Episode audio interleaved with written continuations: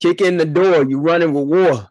What's going on, world, and welcome inside to yet another edition of Open Run, presented to you by War Media. My name is Gabriel Wilkins, and I'm coming back at you yet once again. Besides my fellow co-host, senior NBA writer for War and Bulls insider, beside Eugene McIntosh and Terrence Tomlin at the Bigs with my brother Josh Hicks. What's been up with you, man? You tell me when you coming in with this emphatic intro talking about you know quick and run, you're running with war. I'm like, oh dang, it's, it's a different vibe in this year. Okay, I mess with it. I mess with it. But outside of that, man, I'm good. I'm good. It's always a pleasure to hop on the mic with you. For sure, man. That's great to hear. In this week's edition of Open Run, we will take out the time to discuss the incredible play as of late from an Eastern Conference team in the city of brotherly love as well as a young upstart squad out in the Western Conference who, as of this recording, surprisingly stands only a game and a half behind another squad, which we'll also take some time to talk about as well later on in the show. But before we take out the time to highlight the following clubs and go about discussing a series of other squads in the West among another trio of teams in part two of our current buyers and sellers series, we want to take some time to give out some kudos this week to those who stood out over the past several days and beyond in our hoops shout out segment. Special hoops shout outs in this week's episode go out to the NBA's leading rebounder and big man Domantas Sabonis of the Sacramento Kings as the center out of Gonzaga posted a triple double stat line with 18 and a half points, 14.3 rebounds to go alongside of 10.3 assists per game through four contests this past week, which all resulted in wins for Sacramento en route to the two-time All-Star locking up Western Conference Player of the Week honors, in addition to Boston Celtics All-Star forward Jayson Tatum, who became not only the fourth player in NBA history to put up 50 plus points on MLK Day during Boston's 130 to 118 road win against the Charlotte Hornets, but also surpassed Hall of Fame legend and Celtics icon Larry Bird for the most 50 plus point games in Celtics franchise history with the fifth 50 plus outing of his career to date. Mind you, he's only 24 years old and and already has broken that record. Can't imagine what that record is going to be when it's all said and done with the way these 50 balls been going this year across the league, as well as former Kentucky product and New York Knicks power forward Julius Randle, who poured in a game high 42 points and 15 rebounds to help New York defeat the Pistons in Detroit this past weekend, all the while making some history of his own along the way with his performance as Randle became the first Knick player since the great Patrick Ewing in 1996 to drop 40 plus points and 15 plus rebounds in a single game. And last but not least, the San Antonio Spurs, who made a grand return to their former home in the Alamodome for the first time in nearly 21 years in commemoration of the franchise's 50th anniversary to take on the defending champion Golden State Warriors and set a new NBA single game attendance record in the process is 68,323 fans were on hand to witness the game up close in person last week. Former Spurs greats such as the Hall of Fame center David Robinson, Manu Ginobili, Tony Parker, and Sean Elliott were all on hand for the festivities in which shattered the previous record of the 62,046 who gathered to witness Michael Jordan and the Chicago Bulls square off against the Atlanta Hawks at the old Georgia Dome on March 27th, 1998. So, with all of that said, Josh, I got to ask you, as always, starting out this week's show, who are some players, teams, or even, you know, news or storylines that managed to either catch your eye or stand out the most to you over the last several days across this hoops landscape? First off, obviously you got to give shout out to the San Antonio Spurs and the NBA for pulling off what they did at the Alamodome. Yeah. Let's let's be serious though. 62,000 people. Did you see those pictures of how far away people were from the actual court itself? I, you need binoculars. I'm not going to the game. I saw that. I, I can't do that. I can't do that, bro. I'm gonna be. I'm gonna want to scope. forget the game. I'm gonna want to just scope and walk around. That that's the case because I can't see anything. So I just would not do that. But hey, 62,000 plus people decided to make efforts to be part of this historic event. So shout out to those 62,000 people. As an NBA fan, I probably would want to attend, but I pray to God I get a closer seat than what I saw with those pictures because huh, that was I know bad. what you I know what you're talking about too because it was some people that were seated all the way like in the nosebleeds higher up where like they were behind the corner scoreboards mm-hmm. and they could barely see anything. I don't know who paid for those seats, but whoever did, God bless them because they just were pretty much in the building. I don't know how they were able to enjoy the experience, but it was 68,323 on hand. They surpassed the record, which was formerly 62,046 when the Bulls went to Atlanta to square off against the Hawks at the old Georgia Dome. I thought that was pretty cool, though, and unique. Although the sight lines, it brought back old memories of when I was a kid. Like it was always tough, like watching those games, even as a spectator at home, because them sight lines is just so bad. yeah, that I, I I can't do it. So kudos to the 68,000 people that chose to do it. Yeah. Much facts to them. But I'm going to say, since outside of all the names you've mentioned, especially with Jayson Tatum being the big one, 51 piece against the Charlotte Hornet, against MJ's team, um, I got to go with Nikola Vucevic and what he did against the Warriors. Okay. For the three point, uh, you know, 13 rebound, double double. You know, you talk about when you talk about the Bulls this season, it's always been around where's Vooch and, and being MIA for the most part, or quite frankly, him not being aggressive enough offensively to help put the Bulls in the position they need to win.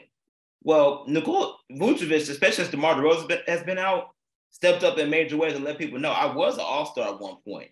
you know, I was I actually know how to play the game that well to where I was getting good money, max money to represent a franchise in an all-star game and potential playoff expectations when I was the main, the main guy. And that's why you brought me here. So for him to have that type of game in the way that he did it, all parts of the floor, and really killed it on the inside, but he had the outside shot going, and he dropped four assists as well. So he was actually being, you know, being a willing passer at the same time. You know, it was a good statement game for for Vooch and for him, pretty much for him, for him to show uh, the league that hey, Vooch, even though I'm in a different role, Vooch can still give you big time numbers if you put me in positions to do so. And that's something that's a big statement, especially since, you know, for many Bulls fans, most likely, you want to see, especially moving down, moving forward, uh, you're gonna need that type of play. But at the same time, if you're also looking at people like us that spectate the game, you could be thinking that's a good, that's a good, you know, good game for him to pull up that draft stock a little bit. You know, they help help get rid of him a little bit when that time comes their trade deadline. So there's a good, but overall for the Bulls, they need that, especially since the fearless leader DeMar DeRozan is out, and he showed the world, he showed the world again why he's a why he's an All Star, a multi-year All Star, and I'm happy that he was able to have that game, considering that's his first 40 point game, and that's actually him matched his season high, uh, or career high. Uh, yeah, you know, ever since he played in the league, but it's his first 40 point game since he's been a Bull. So that is something that you know has to feel good to Nikola, especially uh, before they play the Detroit Pistons over in Paris uh, this Thursday. Yeah, and if I'm not mistaken, that's the Bulls' first international trip since 1997 in yep. France, yep. back when they were getting ready to go for a three-peat going into that 97 98 campaign. So that's pretty cool to see. I, I got to admit, seeing that was pretty impressive, even though I know Nikola Vucevic is capable of doing that. To see him actually do that and put that game together against who he put it up against as well in the defending champion Golden State Warriors, you got to tip your cap off to him. Kind of wonder if he was auditioning for him a little bit. They do need some help in the material, but as you said, that was a game that they needed. And I mean, I know DeMar has been reported to be playing this week in Paris against the Pistons. However, if Vucevic gonna keep playing like that, I mean, you might want to tell DeMar sit a couple more games because I haven't seen him play like that in a while. But for me, as far as the things that stood out to me the most, I could easily highlight LeBron James, you know, becoming only the second player in the history of the NBA to ever reach the 38,000 point plateau and only stands just 315 points shy when it comes to surpassing Kareem Abdul Jabbar for most career points all time by a player as of this recording.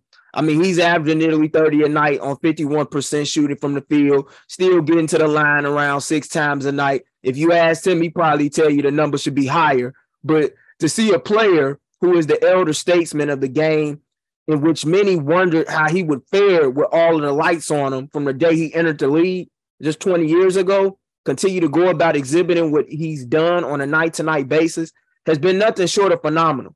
As his legacy within this game will ever stand the test of time. But there have been two guys this week whose play has stood out to me the most over the last several days, starting with a guy who we discussed last week when it came to our frustrations as to why this guy wasn't among the top 10 of the first return of all-star fan voting among guards in the East, and still not for reasons unknown to me, as well as Josh, I, I believe, as the second return just came out last week, and that's Jalen Brunson, man.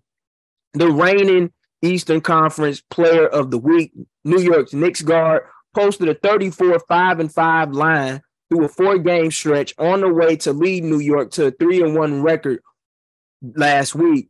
He's averaging over 30 points per game in his last 10 outings. And he's really proven to be the spark plug and the go to scorer that this Knicks team needs him to be in clutch minutes time and time again. He's being that steady floor general along the way that this team missed to a great degree last year when they were attempting to make it to the playoffs in back to back seasons for the first time dating back to the early days of the Carmelo Anthony era and NYC. He's tied with De'Aaron Fox, as I have it here, for number two in clutch points with 99 on the year.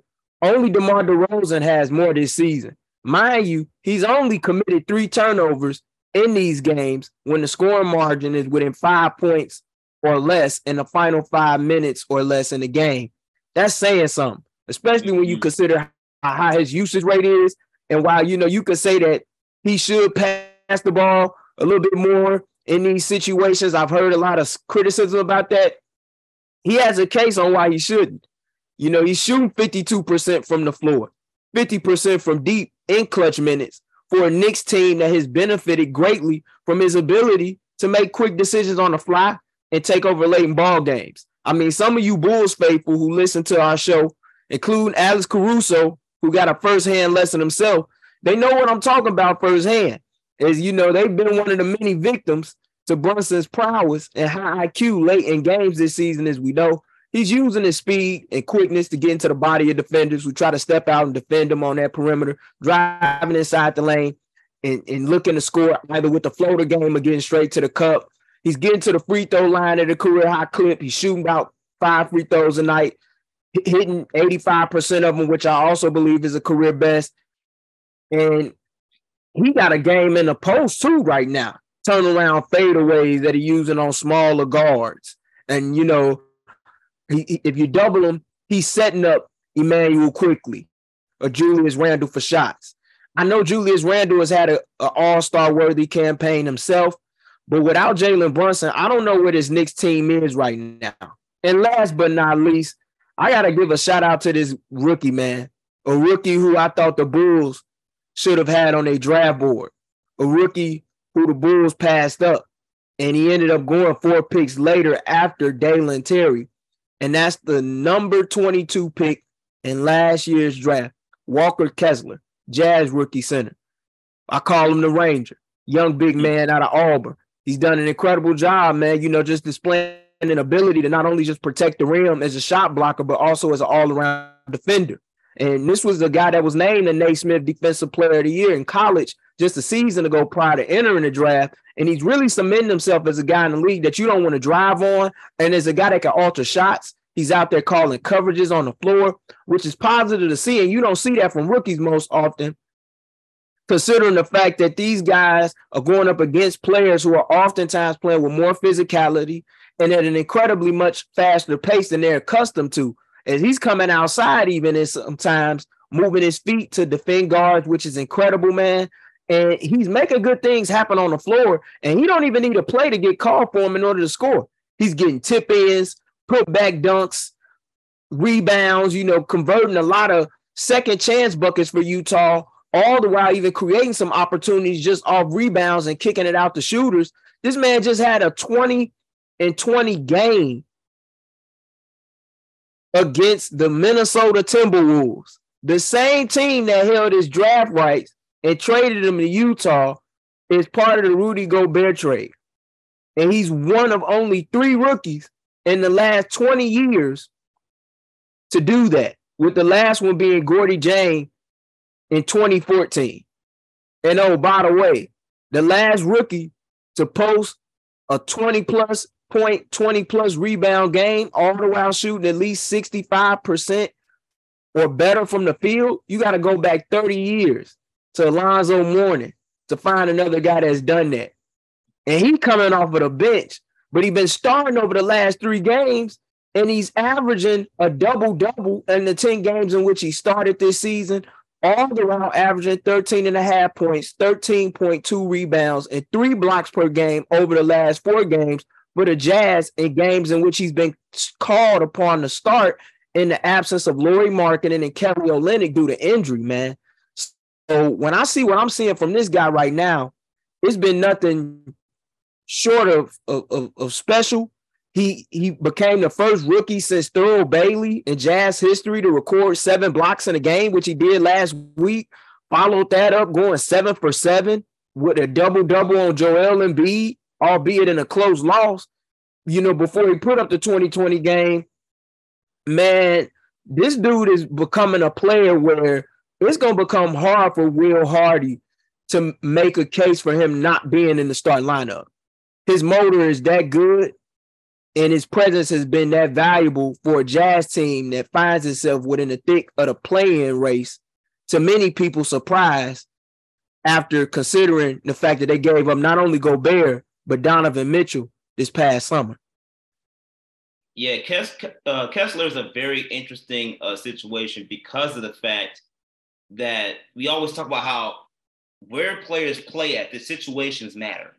Right? Yeah. And Utah Jazz's situation is very young, less expectations, you know, very free for all considering this is the first year of a rebuild, right? So, because of that, I think it just opened the door for guys like Kessler, for guys like Lauri Markkanen to just come in and just say, yo, let's just do what we do.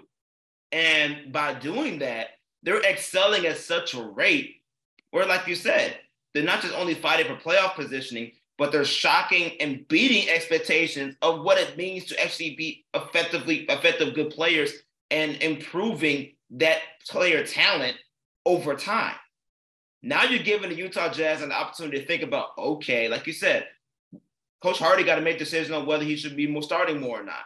But it goes further than that it goes into okay, if we continue to rebuild, who else can we can we be buyers per se to help push this and speed up this process?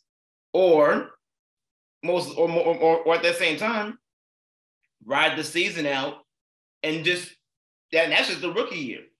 Imagine what it's going to be the next year when they have more uh, playing time under the belt. They actually have a full offseason together to work on their games and excel in different rates you know, Kessler being a rookie, he's probably going to finish at this rate all rookie team. If oh, you take, he got to be. Yeah. Ain't no doubt about it. First team all rookie. I got more numbers for you, bro. He leading all rookies in block shots with 87 swats thus far this season. And he coming off the bench primarily. The only player that comes close to that in his class is Christian Koloko of the Toronto Raptors with 45 and he ranks only behind Detroit's Jalen Duren in total rebounds as well as rebounds per game among rookies with 7.2 per game. And he's doing this all the while playing under 20 minutes a night through his first 44 contests in the NBA. If he ain't first team all rookie, I don't know who is. That's facts, man. And and the fact that that is in Utah with a rising All Star and Lauri Markkanen. Yes, I said All Star because Lauri Markkanen should deserve to be in the All Star game this year. It's we agree. incredible what he's done. So to have all that take place, it puts you it puts Utah in a unique bind, considering you still have quality, talented veteran players that you're technically trying to get rid of so you can do an official rebuild, but you're putting yourself in a position where you know what, as much as you want to, you know, sell per se when we talk about the buyer and sellers marketing and, and removing those veteran players so that way you can kind of start a full rebuild.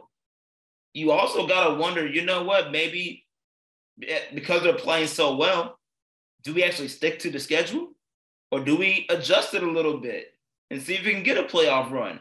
Make some noise so that way when you show the league, if you do make the playoff, especially if you're not just winning a play-in, but actually go further into the first round, maybe even go past the first round. Now you're talking. Now you're, you're sending a message to the league saying that Utah really ain't no rebuild team. We kind of ready right now. Do you, and that could and that could be the next thing when it comes to bringing other quality players back in, which is going to be surprising considering we did not expect this since they got rid of the two best players that the franchise has had in this decade. Yeah, that's that's a that's a great assessment. But one thing I'll say in regards to you know Kessler, like specifically, they gotta find a way to get him more minutes. He if he's doing this in under 20 minutes a game, I can only imagine what he could do if you give him 25 to 30 32 consistently. You do that, the sky's the limit. Because the way I see it, Kelly Olynyk's days in Salt Lake City are numbered. Mm-hmm. Lauri Markkanen and Walker Kessler, they looking like the premier four or five combination out in Utah. You get a quality wing beside them, which they might already have at Ochai Agbaji mm-hmm. right now, who's been putting together some stellar minutes off the bench for the Jazz over these last several outings. Could really have some with that young core right beside Collin Sexton leading the way because the transition is coming. And whether or not they find a way into the playoffs or not, future sure as hell looking bright. But I want to segue away from the players and storylines that caught our eyes the most to discussing a team that lies in the city we're based out of and a franchise my running mate Josh has had the time to closely follow throughout this season, and that's the Chicago Bulls, who, as of our recording, find themselves in the same spot as they did last week in the Eastern Conference standings, sitting in the 10th and final spot of the play in picture, except this time tied with the Toronto Raptors as we highlight them, despite having a very tough week after capturing eight wins in their last 11 games prior to entering it as the Bulls failed to make any upward ground at all after suffering a pair of losses against the Boston Celtics and Washington Wizards in rough fashion on the road, who were without the services of Kristaps Porzingis and Bradley Beal, while allowing the Oklahoma City Thunder to annihilate them on their own home floor this past weekend. Yet, in typical Bulls fashion this season, would show up against the Golden State Warriors to close out the week as the team who would get beat by 14 points by the Thunder would return the same favor against the champs in their lone visit this season to the UC led behind, as we spoke on earlier in the show, Nikola Vucevic, 43 point, 13 rebound, and four assists day, and Zach LaVine, who chipped in with 27 points of his own in the absence of DeMar DeRozan for the third straight game due to a strained right quad. Bulls are currently overseas out in France, getting set to take on the Detroit Pistons as part of the NBA Paris games in their lone game of the week. As recent reports have indicated that DeRozan is expected to return for the following contest. So we currently passed the halfway point of the season, Josh. And while the Bulls have managed to fare pretty well against upper echelon teams in the Eastern Conference, but also across the NBA as a whole, you could say, they haven't found a way to take care of those on the outside looking in. A trend that is the reverse opposite of what transpired a season ago. What do you make of that? And what do you think beyond any personnel moves must be done to change it in time for the Bulls to make a late push based not only on your own given insight, but what you've heard being inside the locker room. As I saw you got a chance to catch up with Zach LaVine as well as Coby White to talk with them following their win against Golden State. Yeah, the the trend that this Bulls team continues to go through is, in a lot of ways, lack of effort and respect on certain, especially on the defensive end of the floor. That's just pr- pretty much where it starts. They're not that good of a defensive team as they once were before. When you look at the defensive uh, rating right now, they started off the season at the top 10 team. Mm-hmm. More on the 10, more, more at the number like 9, 10 slot. Now they're currently sitting at 18 with 100 with a net rating of 113. So their defense has slid drastically. And on top of that, you have no identity offensively. That's still an issue. Because when you have situations where you rely so much on DeMar DeRozan, you know, it can only take you so far. And on top of that, it stagnates your offense. When you the Bulls, the, the, the formula for the Bulls has always been the same. When you get the ball to Nikola Vucevic in the post, it doesn't matter if he scores, it doesn't, it, it doesn't matter. Once he gets the ball in the post, the offense flows better. This inside out game is the move is the offense that the Bulls need to consistently run. But they don't want to consistently run that throughout the games. And they and when they go away from it, it's like a bad habit. You break that you you you you know, you try to do good, you're on the pace to do good, you you break the ha- bad habit. You don't automatically just go back and be like, okay, that was just one mistake, and then I'm back on a good on a good path. No, you dip. That's just the reality. you dip. They dip throughout the games consistently. They go through bad stretches where it's like, okay, we're gonna get away from Vooch for a while. We're gonna start doing isolation basketball. We're gonna start doing our own thing, and that is what kills the Bulls. And you don't have that type of direction because the reality is you don't have a true point guard. You don't have someone that can settle the team down and say, hey, no, we're going to run this, put them in a position they need to run, and let the offense flow. That's what Lonzo Ball brought to this team on the offensive end. He brought stability, he brought high IQ, and he brought an intensity that forced the other star players on this Bulls roster to run their offense in such a way. Billy Donovan was a genius when you have Lonzo Ball at the point guard position because it changed his everything. But you don't have that right now. Is still learning how to be a point guard.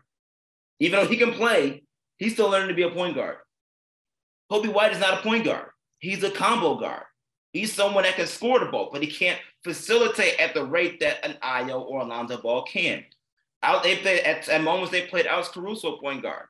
I hate to be yeah. honest with you. Alex Caruso ain't no point guard. He, he's not. So because of the fact that you have such limited point guard play, that drastically impacts how people can get the ball, especially guys like Vucevic, who's not a very demanding type of person when it comes to the offensive end. He plays in the flow of an offense. So to be able to see him have the performances that he did against the Golden State Warriors, it's like, well, God, where has that been? Because it's always been there. He they just he just never played to that level because, quite frankly, the offense never allowed him to do so.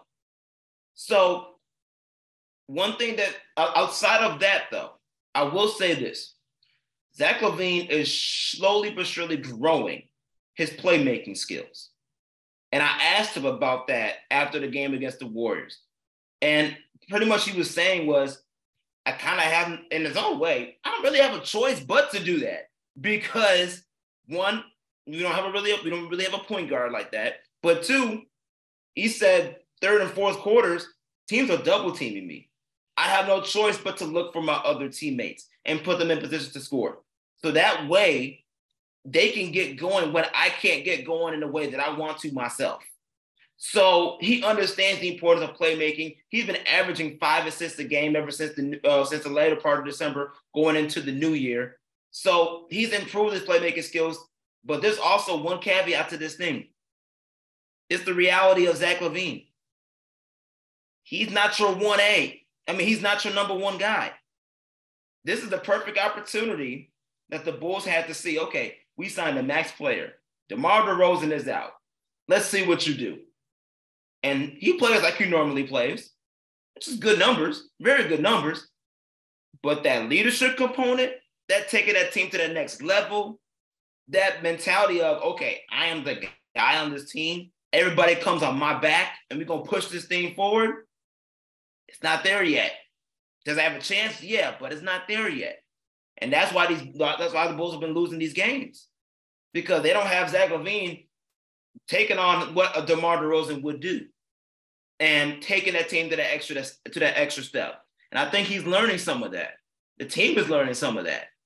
And it's going to be a little bit of an uphill battle till that time comes. Because this is the first time, in all honesty, Zach LaVine actually has heavy responsibility on him. And he's learning what that looks like as a max player. So this is a grind out season for him, but also for the Bulls in finding out not just an identity, but when it comes to certain expectations, can you actually live up to those expectations on any given night? And that's something that the Bulls have struggled ever since the season began. Yeah, I, for me, I think the Bulls have an identity offensively. I just think that they may not have the proper personnel to execute it. And their identity is when they're at their best is get the rebound and push it up the floor and seek to get easy scoring chances. Because in half court, unless if you're able to play through DeMar, which over the last three games they haven't been, well, everything just bottoms out.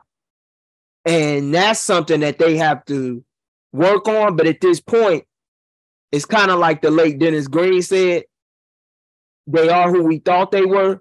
Well, to reverse that, they are who they already are. They won a mm-hmm. good half court team last year. They're not a good half court team this year. A lot of that is due to the personnel that they have on this team and mostly consistent of young guys and not having that true point guard, as you alluded to, with Lonzo Ball out of the mix. Even though as of late, he's shown some positive signs of progression from his injury with being able to dunk and so forth, even though he's yet to showcase any ability to cut or run, as it really doesn't look like he's gonna come back at all this year, based off of what I've heard and seen. Right. And maybe you could clarify that if I'm wrong or whatever, but that's what it is. It, it sounds like coming out the advocate center. But with all of that said,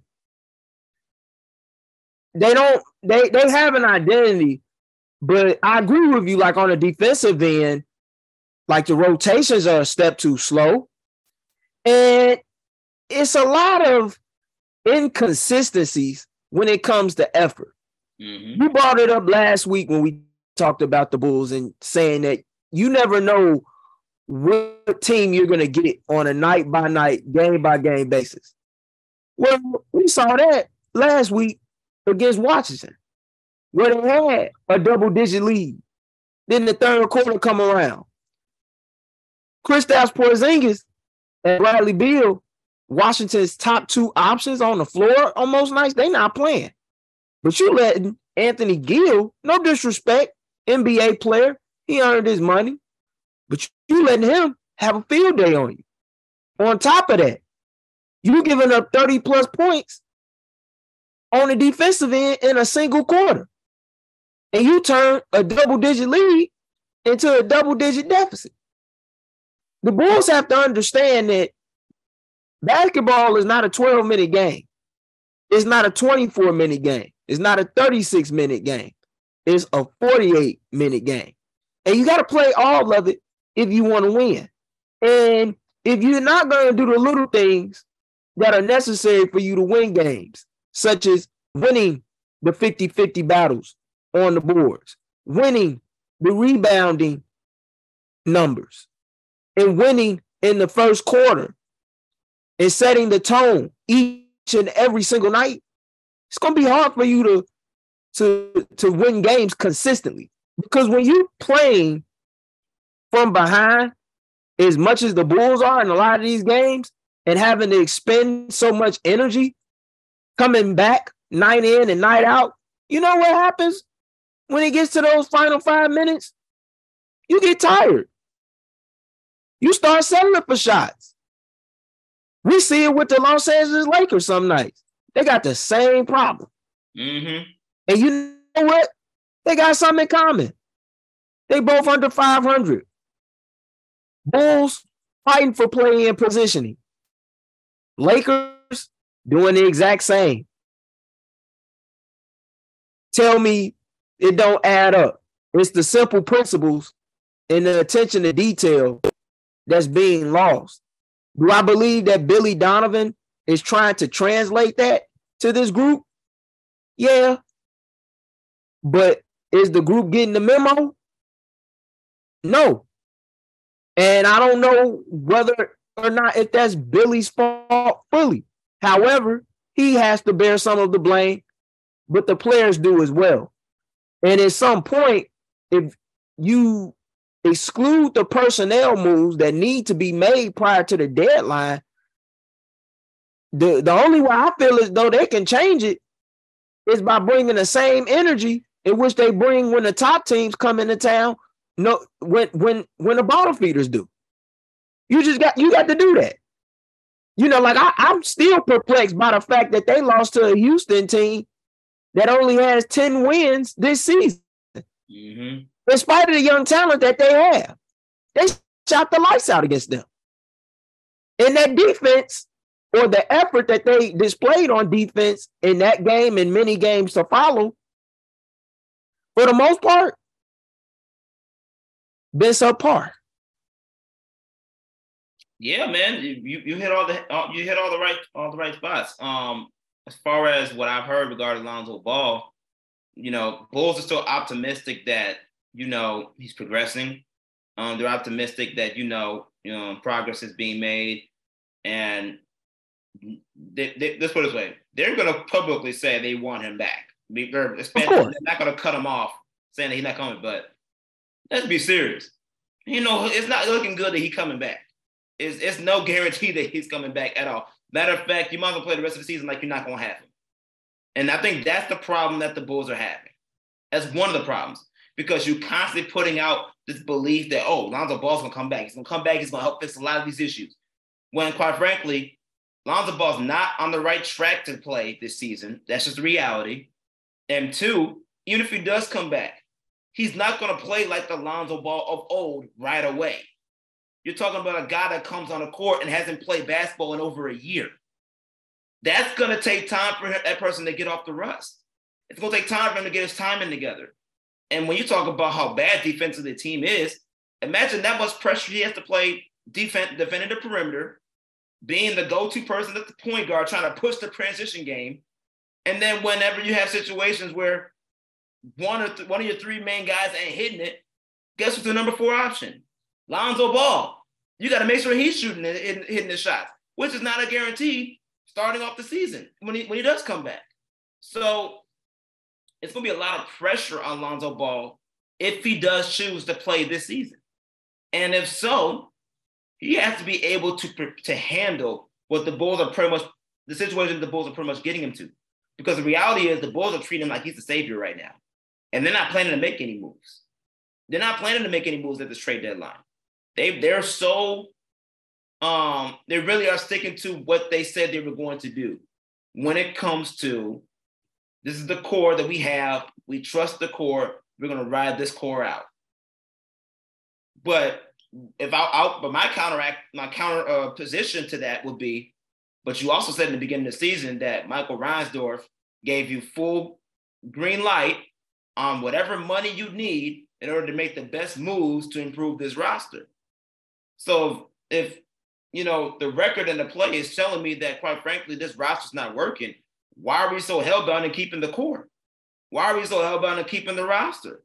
Something got to give if you want to go back to the playoffs and go deeper than the first round, which is something you adamantly have said since the beginning of the season. Something has to give. Otherwise, guess what? You're gonna be you're gonna play the rest of the season hoping and praying that a change does happen within this current core and the Bulls make the playoffs. But even but when you look at the even but even when you even go on that type of a prayer, which I'm not counting it out. We've seen a lot more crazy things happen in the league. So it can happen. But let's be serious. The Bulls are sitting 10th in the East. If they make it through the play-in, nine out of 10, they're gonna have to play either Boston, Brooklyn, or Milwaukee. You're getting swept in the first round. That's just reality. You might get one game in, maybe two, depending on the team. But nine out of 10, you're, you're not gonna win the series. So you just accomplished at the best scenario possible what you just did last season with the same core. What are you going to do moving forward? Like that's the thing. That's what gets me with the Bulls team. You see that they're sticking to what they're saying, which is a lot better than previous regime. You know, you can trust them from that regard. But trusting in the fact that this is the core that's going to get you to the next level at this current rate, at this current rate, with the personnel that's there, you can't trust that. So because of that, you have to question now at this point. You talk about Billy Donovan. I'm not. You. It goes past Billy Donovan at this point. That's that's that's AKME. That's front office. That's front office looking and seeing that okay, Billy Donovan is constantly saying all the right things in the in the in the press conferences. He's pretty. I'm pretty sure he's doing these things in the, in the practices. Something's not clicking. So you got to work with Billy to figure out what it is. And you already started that by saying that you had meetings with DeMar DeRozan and Zach LaVine on separate occasions, more than once, to see what the issue is. Right. So since you did that, why hasn't anything been done when you when you know and see, then you clearly see, you know, on the court, something's not right. That's that's well said. They definitely got some decisions to make. And the way I see it, if they're gonna stand pat like they've been saying and not even try to make a small move. Um, to put it nicely and, short and sweet, it's going to be very, very interesting to see how all of this plays out. But I want to move the show along from the squad and the go to talk about an Eastern Conference foe in which the Bulls actually defeated a couple of weeks ago and once found themselves sitting at 500 prior to the holidays. Now, after winning 15 out of their last 19 games, now stand only a half a game behind the Nets for the number two seed in the East as of this recording in the Philadelphia 76ers, who currently stand at 27 and 16 record wise this season and sit fourth overall in the Eastern Conference all the while boasting a six and two record in their last eight games. Is Joel Embiid is averaging nearly 35 points and 10 rebounds per game over this time span. Besides James Harden, who has returned to the fold, averaging a double double line of his own, posting 23 points and nearly 12 assists per game with seven rebounds. For me, Josh, the Sixers' recent turnaround and what's led to it is rather simple. It's Harden and Embiid having managed to establish a chemistry working alongside of one another after having a full training camp to not only just work beside one another, but getting enough game action and game reps in to determine where they like to operate the most and can do so the most effectively. And as a result, I believe it's translating to wins because they're buying into the program. There was a time when Joel Embiid wasn't used to operating as the role man out of a pick and roll set because he didn't have a point guard who was serviceable enough to do that with consistently, who was also a threat where if you dropped hard enough could lift and and knock down a three, be it off of a step back created or just a simple three that was wide open.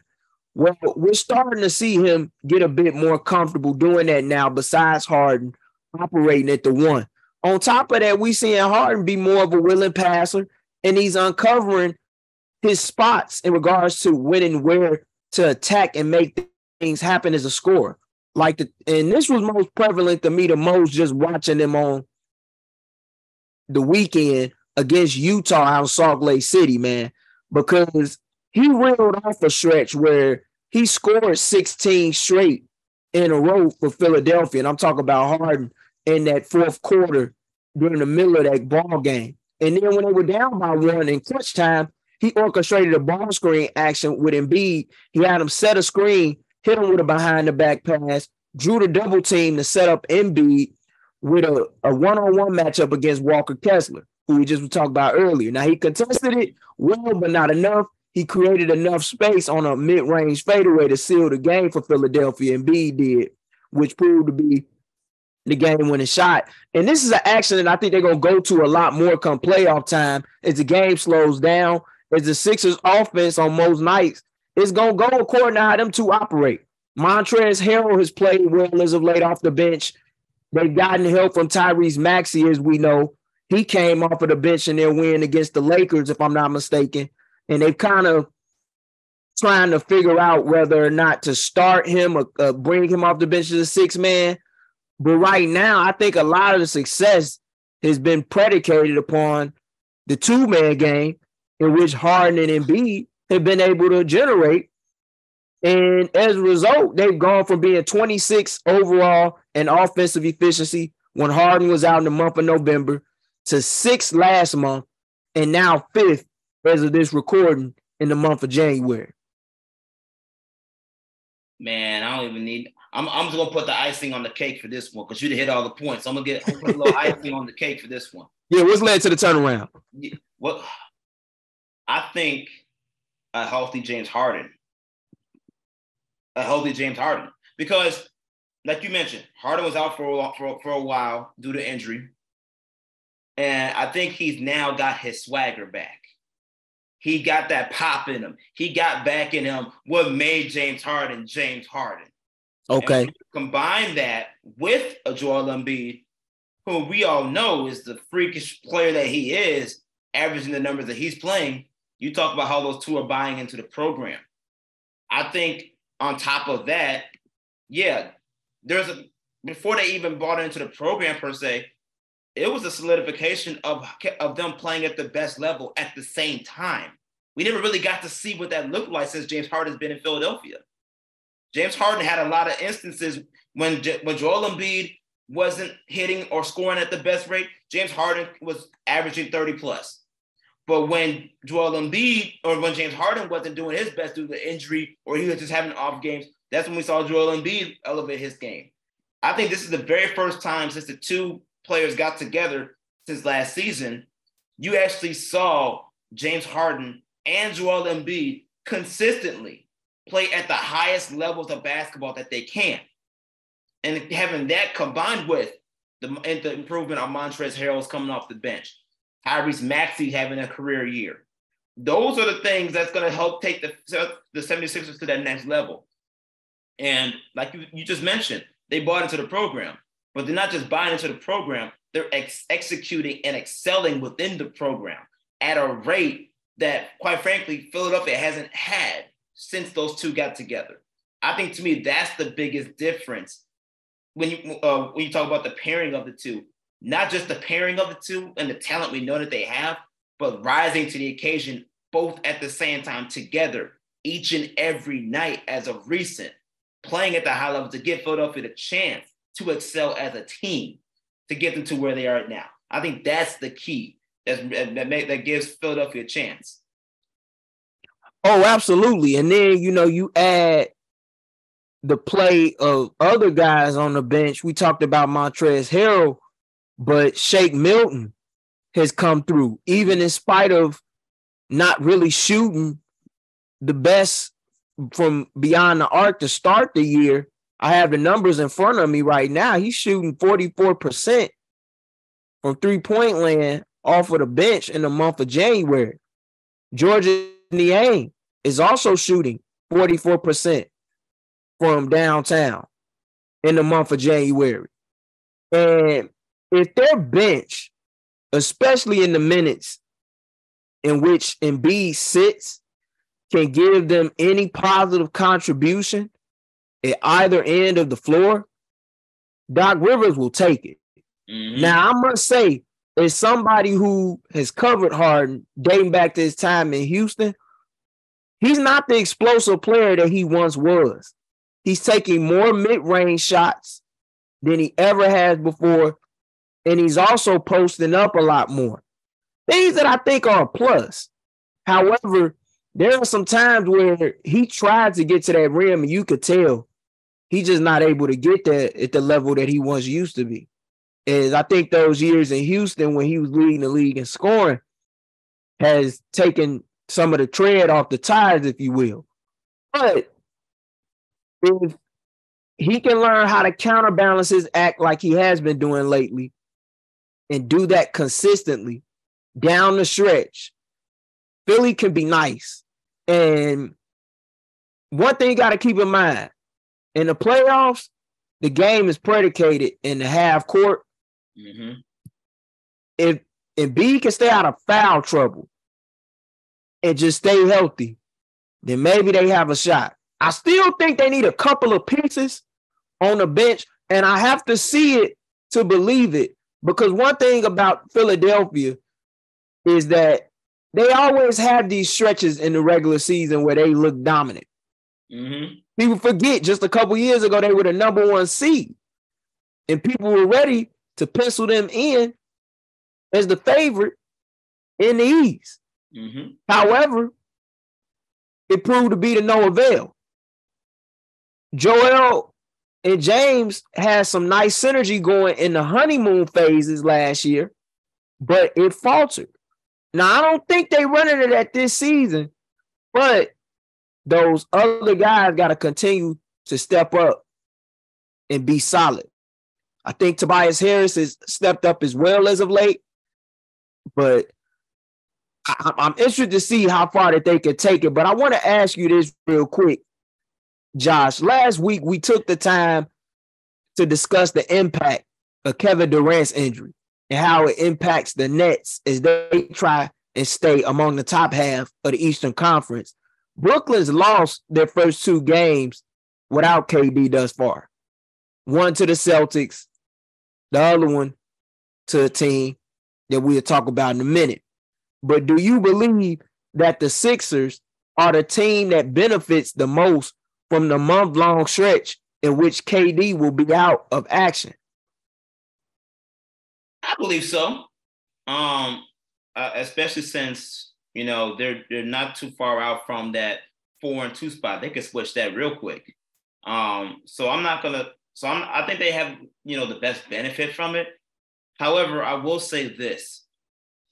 You know, it's different when you play a month without Kevin Durant, but when you got a healthy Kevin Durant going to the playoffs, that's a whole other beast.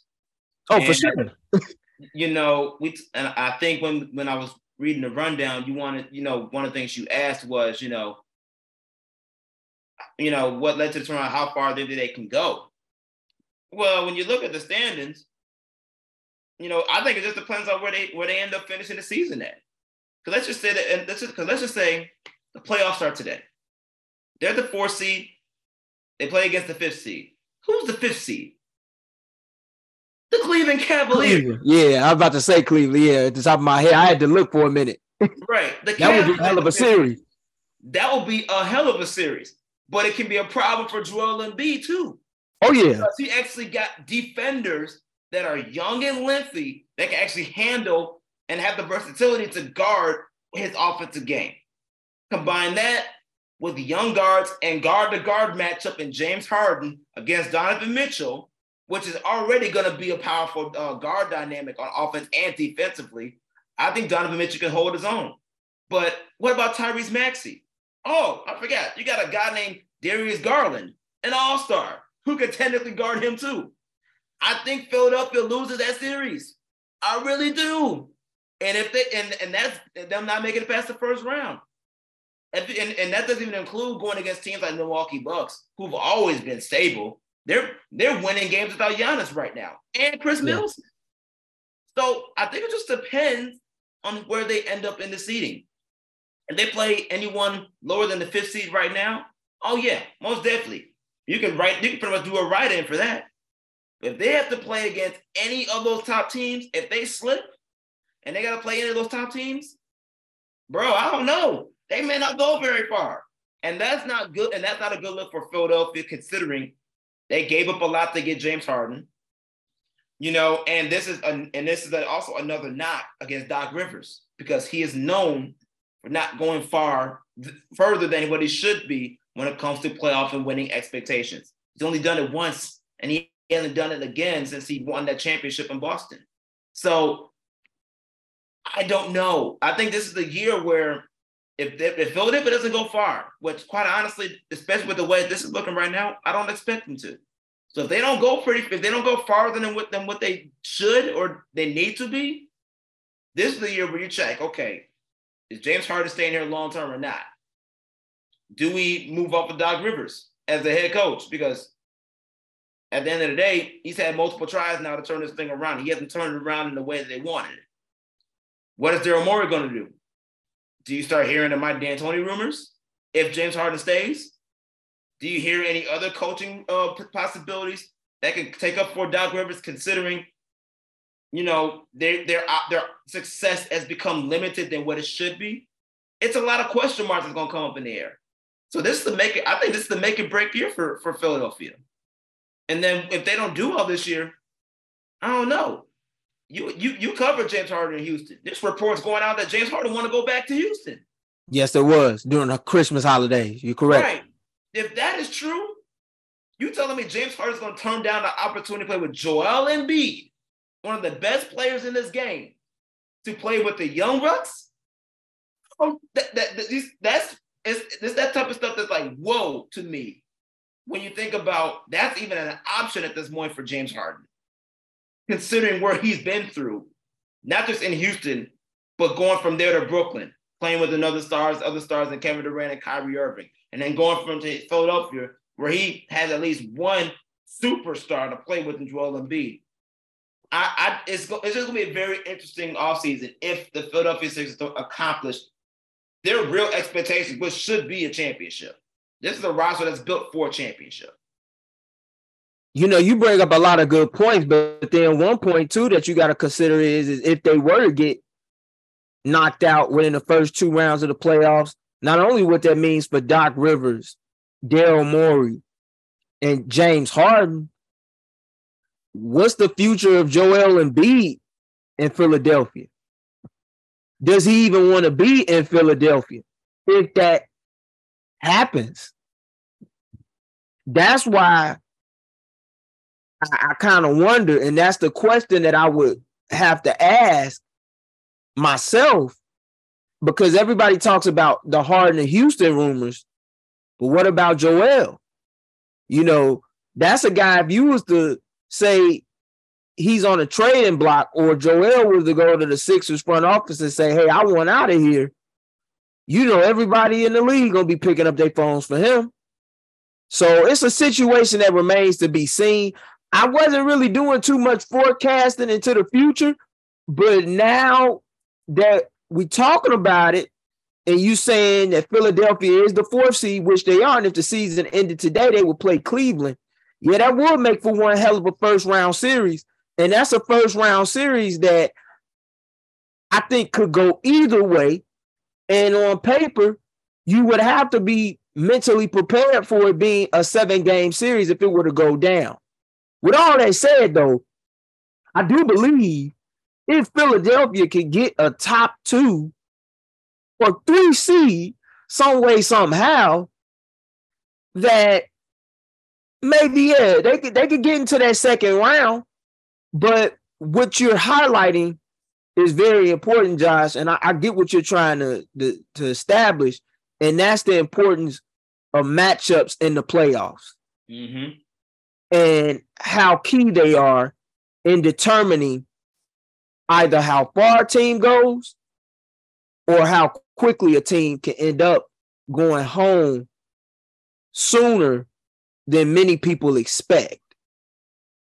But I want to depart away from Philadelphia to talk about a young team that finished with a 24 and 58 record a season ago, but now they stand only just three wins shy of their win total last year and only a game and a half behind the Los Angeles Clippers, for the sixth spot in the Western Conference playoff picture, and that is the Oklahoma City Thunder, who have put together a 15 and 6 record since mid December and won six out of their first eight games to open up the new year, as they have managed to garner some big time wins in their last three consecutive games, sitting only half a game behind the 10th and final play in spot in the West, despite being without rookie forward Ousmane Dieng, Aleksej Pokusevski, and Jeremiah Robinson Earl due to various injuries, in addition to even rookie guard Jalen Williams off and on during the early days of the year, as Thunder fans now find themselves reimagining a season that many projected to be bleak at the onset of the year. To me, Josh, I'm just gonna keep game honest with you. The Thunder are a team that I think a lot of teams in the league they take for granted on a night to night basis. They think, well, because this is a young squad, guys not gonna come in ready. This is gonna be an easy win, and they get slapped in the mouth. Mm-hmm. Why? Because Mark Mark Daigneault, he got these guys playing hard, and he's a guy who, while I don't know or believe will be the coach of the year, he should get some coach of the year votes because he's using everybody in his rotation right now and making things happen. Tremont Waters hitting big time catch and shoot triples. The other Jaylin Williams, might as well call him thing one and thing two, the taller version, the one from Arkansas. He just had a game where he put up 11 and 6 against the Sixers off the bench. He's coming into his own. Josh Giddey, can't nobody really stop him from getting inside the paint right now.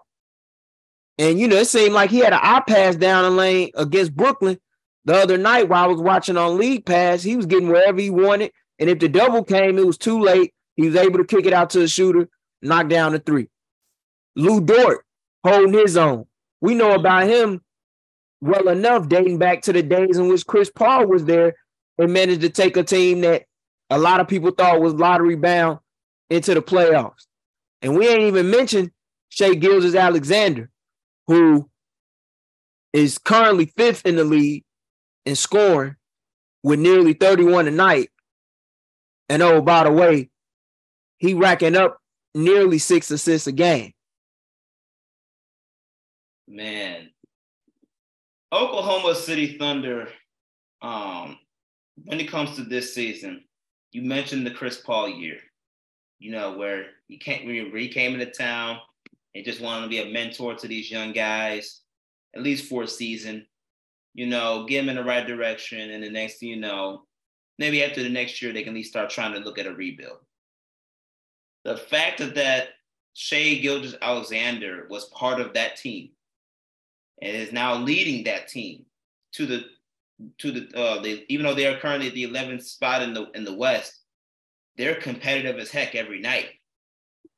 That's something that is a testimony to not just Chris Paul and his leadership, but Shai Gilgeous-Alexander's willingness and effort to learn from the best and apply that wisdom to be the leader in the face of the franchise where now Oklahoma City has a chance any given night, whether you like it or not. And sometimes, yeah, you're not just gonna get smacked, you're gonna get a beat down. Because the way they will do it is kill you defensively and don't let it get in the transition game. That young team is running and gunning. And if you're my and if you uh watched last week against the Miami Heat, yeah, I guarantee try to throw a two three zone at them. Shai said it don't even know it doesn't even matter. I'm still gonna give you 30. How do you want it? right? Like, so what I see is a growing and advanced stages of what this Oklahoma City Thunder team is supposed to look like. And need to remind you, they're playing this well without their number two draft pick, Chet Holmgren. I didn't even bring that up. I was waiting for you to bring that up. Yeah, Chet Holmgren's yeah. not even playing right now. He's out for the whole season. Yep. Imagine when he gets healthy and comes back and you talk about a play-in tournament, and you talk about them being contenders for potentially in the play-in, oh, I, they definitely own. When you look at the Western Conference, there's two teams ahead of them: the Trailblazers and the Timberwolves. I would never bet against Damian Lillard. So we all know Damian Lillard's going he's going to keep that Trailblazers team somewhat playoff afloat. But Minnesota's struggling, bro. If they ain't making any moves, I don't see them going far considering they haven't figured out how to make that dynamic work with Rudy Gobert in, in, in Minnesota, especially on the offensive end. So if if the Jazz continue to struggle, if the Jazz struggle, Golden State right now is, you know, I expect them to be in the playoffs, but they're currently sitting at seven. They're not a good road team. What if they continue to slip? That gives Oklahoma City a good chance to climb up in the standings and and play and be part of that play-in. So yeah, they're legit contenders in that in that way. I think it's possible. And if I'm one of the top teams in the Western Conference, that's one of the worst teams to play against because you got because that's that's one game, one one bad game against Oklahoma City, Oklahoma City with Shai Gilgeous-Alexander being the number five top five scorer in the league, thirty plus. I don't know if we want, I don't know if you want to put that chance. And this is a young team that can really shock the world when it comes to playing against the best of the best in the Western Conference. So yeah, it's definitely possible. But the fact that they're playing this well right now without Chet Holmgren and knowing all the picks Sam Presti got, they're probably gonna have another good pick next year. Ah, I, man, I don't know, man. It's it's scary. But I want to ask you this real quick question. Yeah. Chet Holmgren has been out all season long we obviously heard reports over time about how about his progression, how he's making progress. Do you think if the Thunder actually make the playoffs, we have a good chance of seeing a Chet Holmgren uh, appearance? Nah, I doubt it. I doubt it. And the only reason I doubt that is because that's a hell of a situation to throw a rookie in to when he hasn't play a minute of regular season action. I think that this will be Chet Holmgren's red shirt year, no matter what happens or how the season unfolds for the Oklahoma City Thunder. With all of that said, though, I think when you bring that up into this conversation, that makes what they're doing all the more impressive, man. And not to even mention Josh Giddey, who has been huge over the last 10 games for this ball club. He's shooting around, I want to say, close to 35% or better from the three point line in his last 10 games. And he's getting to the rim at will. And what I like about this squad, like I said, they just they competitive. And in a Western Conference where you only have like a handful of squads that are over 500, that six through 10 is going to fluctuate like crazy. Mind you, Phoenix right now isn't really doing that well. Right. Phoenix right now as I pull up the standings, as I as I bring this up and I'm on the microphone talking, Phoenix currently sits 12th, a half a game below the Thunder. And they uh, like you, you got several teams fighting for four spots in the play-in, which is seated seed seven through ten yeah, I, don't see why the Thunder don't have a chance. I really don't. I don't see why they don't have a chance when, when you when you put it all in a context like that. And oh, by the way, these dudes defend. Yep. And they ain't just been beating crappy ass teams. They beat Boston at home. They beat the Sixers on the road. And they're not really that great of a road team if you look at their record.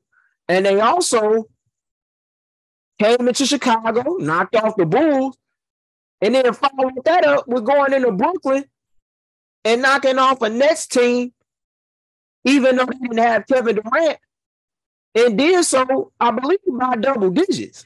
So when I when I look at the way that Daigneault got this group playing, he, he deserves some credit and some praise. And let him tell you based on some quotes I was reading on social media, they're not ready just yet. But that's the fun part about this group. Do they really have to be? All they gotta do is just come out and compete and let the chips fall where they lay. And they really playing with house money. And if you're the Clippers right now, and you know as Frank and that front office regime, you kind of got to be asking yourself, hey, did we make the right decision? Trading our future away hmm. with Shai Gilgeous-Alexander and all of these draft picks to go and get Paul George? Because right now, Shai Gilgeous-Alexander has more total points on the season than Paul George and Kawhi Leonard combined. Would you have ever thought that entering the halfway point of the regular season where we are right now as it is recorded? I sure as hell wouldn't have. Mm-mm. No, not at all. That that's that's kind of scary. Yeah, that's scary if you really think about it. Yeah, that and that, but it just shows the growth of and and it just shows the growth of Shai Gilgeous-Alexander. And even though he took a leap, we have to remind you that last season was a leap too. Uh-huh. That, that this was just he's always he's progressed ever since he left the Clippers to go to the Thunder. That first year with uh with Chris Paul, you know, he he played better, but then he got even better the next year. wasn't out, wasn't outstanding like this, where it's so so public, so you know, out, so public to see. But he got better in, in in little ways. But this year was that was that was that jump. You know, he took that responsibility of signing that max deal now. So now that you're the max player and they trust him the keys to the franchise, that this is him saying, okay, look here, I've arrived now. I'm glad you're trusting me the keys to the door because I'm coming right in. Oklahoma City hasn't had this type of level of play since Russell Westbrook. Like that's something that for Oklahoma City, knowing that when they got rid of Kevin Durant, James Harden, and Russell Westbrook, you never thought they would get to this level again. But they are. And they have one person that's leading the front and Shai Gilgeous-Alexander, which is making that future over there looking pretty bright. That's something special to acknowledge. Oh, indeed. And the funny part about it is you had some people trying to forecast Oklahoma City trading SGA away prior to the start of this season or at the deadline. And I'm like, for what? Even back then, for what? What you doing that for? That's one of your building blocks right there, no matter how your season plays out. I think that's off limits right now. I think that conversation is, is null and void and over with at this time. But I want to move the show along from the upstart squad and OKC to discuss a team that is on the heels of the Celtics for the best record in all of basketball right now. And they lie in the heart of the Rocky Mountains, known the most as the Denver Nuggets, who currently have a 30 and 13 record through the halfway point of the season. They're riding a six game win streak into their tilt against the Portland Trailblazers as of this recording. Nuggets boast the third best offensive rating in the month of January scoring nearly 122 points per 100 possessions to no surprise, led behind the reigning back-to-back MVP Nikola Jokic, who for the first time in the last couple of years has his running mates and guards Jamal Murray and forward Michael Porter Jr. at his side healthy, dating back to their days in the bubble as they stand atop of the Western Conference beside Memphis as we speak. We're currently in week 14 of the NBA season, Josh. Has Denver done enough to cement themselves as the team to beat in the conference to you? I would say yes. Just simply because of what you just mentioned uh, prior to uh, the transition. You got your running mates with him now. Jokic is not is, is not the standalone guy there. You got Michael Porter Jr., who has continuously evolved ever since he arrived in Denver and, and played when he, especially when he played healthy and Jamal Murray. Um, you know, Jamal they missed Jamal Murray last season, which is why they didn't go as far as they could have. but they also got better reinforcements too coming off that bench. You got Bruce Brown playing at a high level, Tavius Caldwell Pope shooting the ball, playing uh, playing on both ends of the floor to counteract with the with the improved play of Aaron Gordon. They finally know how to play Aaron Gordon when it comes to playing with Jokic. So I think with all those fat factors coming into play and the fact that they've been deep in the playoffs runs before and gotten their hearts broken, I think they're prepared to make another run to where maybe they have a really good chance to get over the hump. Um, I think that experience combined with the fact that you know you have your reinforcement, your full reinforcements that go around. That's that's that's the biggest key. But at the end of the day, just because you're cemented in this role doesn't mean you got to actually going to actually fulfill it. The team only goes as far as Jamal Murray can take them. Jamal Murray's the X factor in this whole thing. Jokic has proven night in and night out he is one of the best. He is arguably has a, he has a, he's a chance of being the best player in this league, knowing that he's a, the two-time back-to-back MVP and on the verge of in being in the race again for a potential third MVP. So we know what Jokic is going to do, but the team go only goes as far as the second best player, and that's Jamal Murray.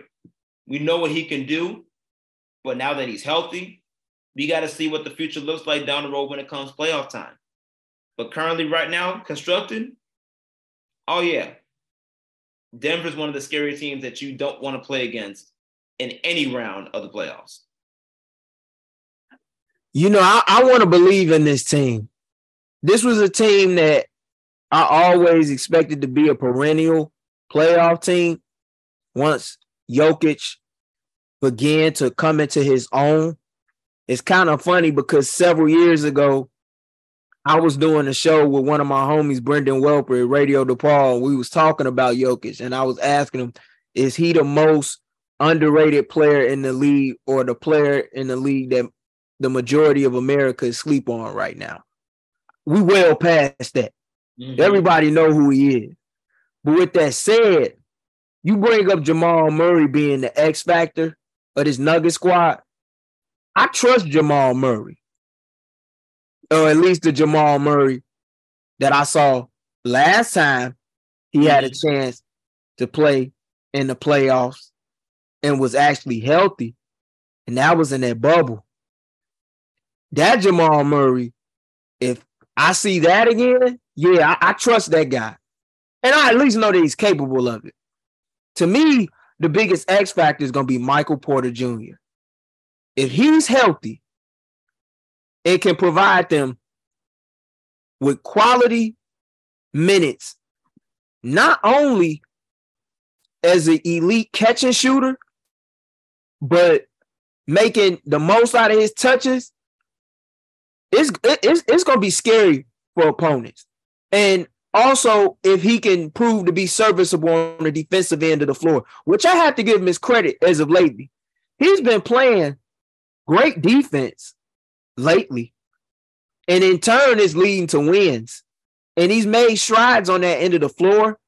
Like one of the things that impressed me the most with this group in Denver is that they didn't have Jokic in LA when they were taking on the Clippers due to a hand injury. But Murray stepped up, mm-hmm. put in like 24, I believe, that night, and they won by 12. Michael Porter Jr. also stepped up, and he wasn't just looking to take threes. He was actually driving inside to the lane and getting two points consistently. And one thing he said in an article that I had the pleasure of reading in the Denver Post, he was talking about how he feels very healthy and he's trying his best to linger and play through the pain as much as he can. And even though he's having to jump off of his right foot more than he's accustomed to, he's finding a way to make it work. I just hope that guy can stay healthy. Because if he can, to me, he's the biggest difference in regards to whether or not Denver can do the unexpected or they end up where they always have been. And that's on the outside looking in at the rest of the league competing for the Larry O'Brien trophy. I think they cemented themselves as a legitimate contender. Mm-hmm. is the team to beat? I, I want to say yes, but right now I'm I'm still in that show me phase. They gotta show me. I, I they got they got to show me. It, it's some teams in the West that if fully healthy, I would I would buy more stock in than Denver. Memphis is one of them. Mm-hmm.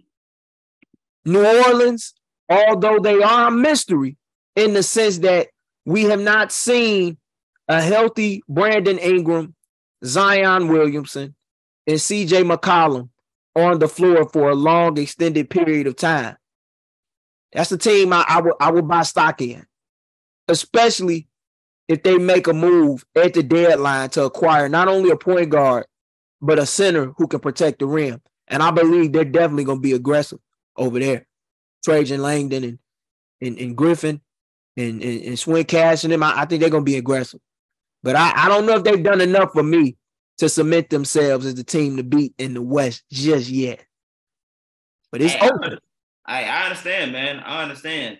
And reason why I said Jamal Murray is going to be the X factor to, to, to see as far as they can go, because it's not that I don't trust Jamal Murray. I trust Jamal Murray. I don't trust Michael Porter Jr. Because as well as Michael Porter Jr. can score and shoot the ball effectively, he can also drain you and put you out of games too. Because Yeah. his volume is so high and he looks so aggressively to look for shots, which is not always a bad thing. But he likes to play sometimes out of the offensive flow. So when he, so when he's not shooting the ball well, he actually shoots the teams out of games.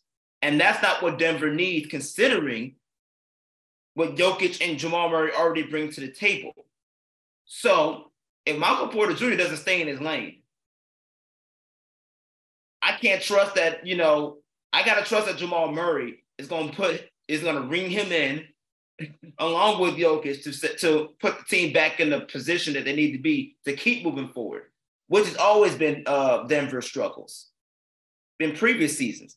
So I totally understand where you at with the with as far as cementing themselves as a team to beat.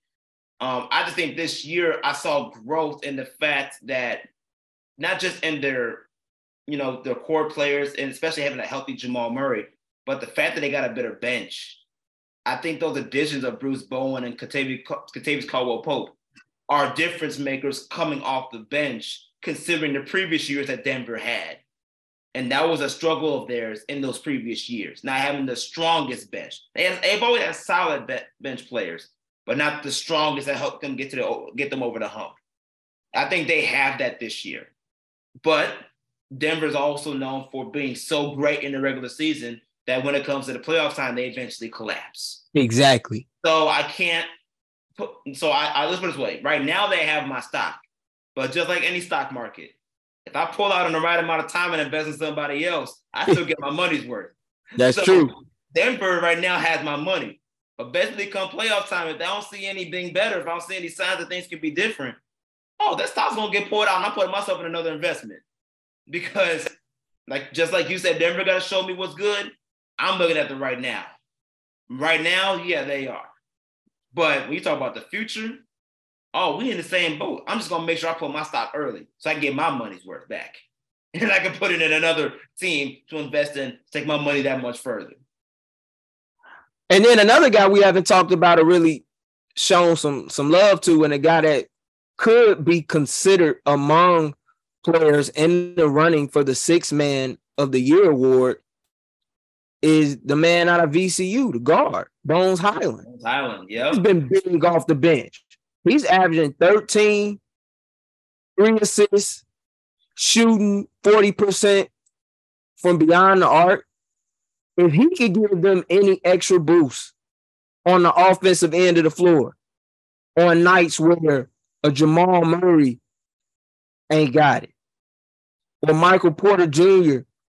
is laboring a little bit, going through a rough funk yeah, like that that could be that could be a, a big addition for them as well. And I know he's helped them greatly off of the bench as of late in some games, especially in their most recent win against the Orlando Magic, in which we saw Nikola Jokic hit a game winning three mm-hmm. to seal the deal in a contest that came down to the wire. But I want to move away from Denver to talk about the Western Conference from a broad context. The Nuggets, Grizzlies, Pelicans, and Kings, they currently sit among the top four of the West, to many surprise at this point of the year. What do you make of that? You know, has the West officially become the weaker conference in the NBA? And the only reason why I asked you this question, I've been seeing a lot of people across NBA Twitter complain about how the West is weak. And I find that interesting because is it as strong as it used to be? I don't think it is. But I find it funny how we always say that the West is weak whenever we don't see teams that we were accustomed to seeing throughout our time following the game, not among the creme de la creme in the West anymore. Because since 2000, there have only been five teams to make it out of the West and represent the conference in the NBA Finals. And that's the Lakers, the Spurs, the Mavericks, the Thunder, the Warriors, and the Suns. So I stand correct. That's six teams, only six. Like, just because you haven't seen those six at the top of the conference, I don't know if that means that the conference is like truly weaker. But what do you make of that? It's it's not weaker. I think it's just more diversified. Because you talk about the teams, those six teams you just mentioned. Out of those 16 that just mentioned, how many of those teams actually made it to the Western to the finals more than once? Good point.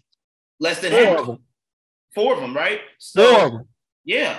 So when you think about that compared to what the roster looks like right now, where if you look at the top four, none of them have ever been to the finals. I mean, it's a new. If you got to be a basketball fan to enjoy this, because this all you're seeing is a new era in basketball. Times are changing. Teams that have been down for the longest are finally, finally coming up on the up and round. The teams that have been so successful for so long are now going on the downhill. And and the reality is, even some of those teams that are new, they still they're just in a funk right now. They're in an inconsistent wave. Because when you talk about a talent perspective, let's be very serious. Phoenix Suns is one of the most talented teams in the Western Conference. No one expecting them being dropped to the 12th seed right now. Um, you know, go even Golden state. Only reason why they're number seventh in the West right now is because they suck on the road. If they actually was playing better on the road, they'll be a top four team in the Western Conference. You know, so it's like it's a new era in basketball. That's all I can really say about it.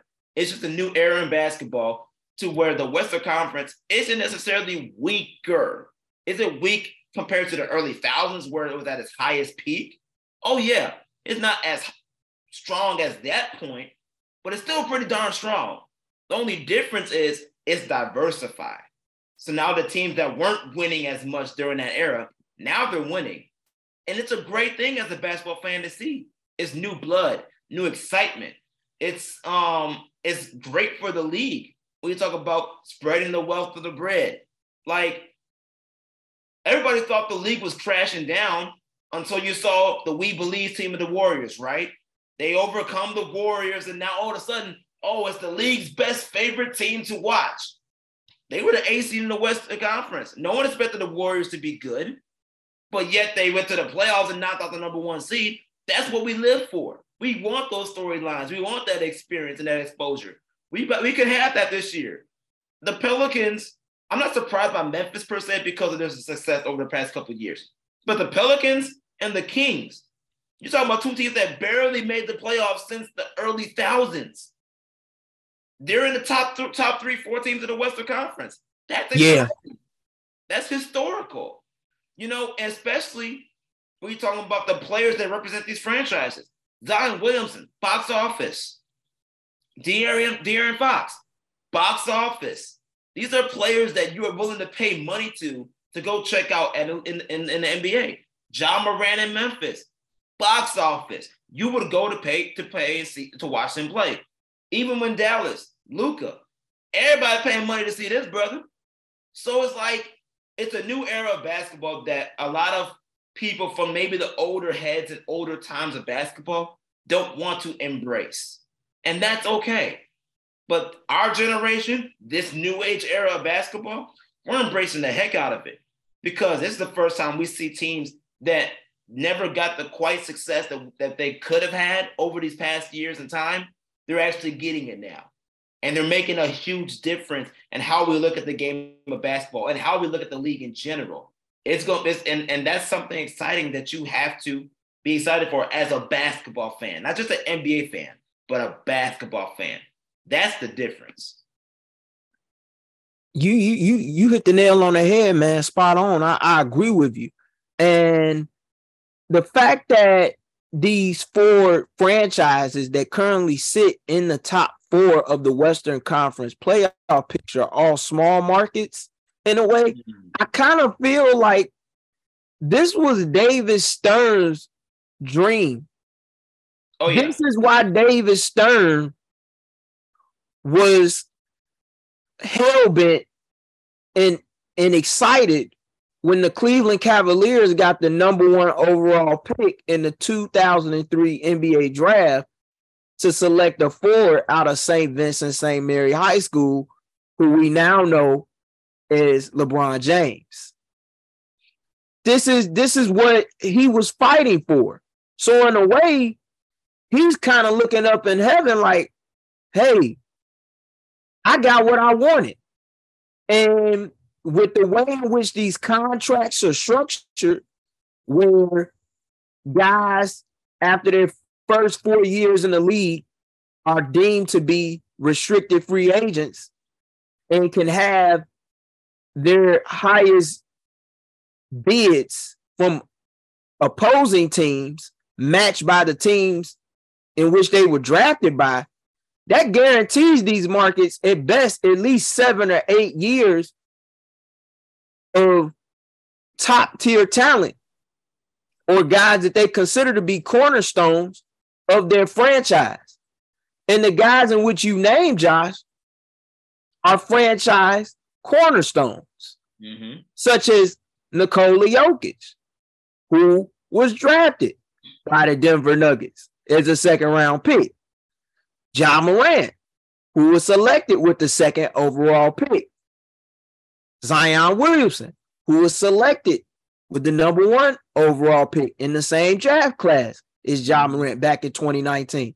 And De'Aaron Fox, who was a top 10 lottery pick mm-hmm. in his draft class.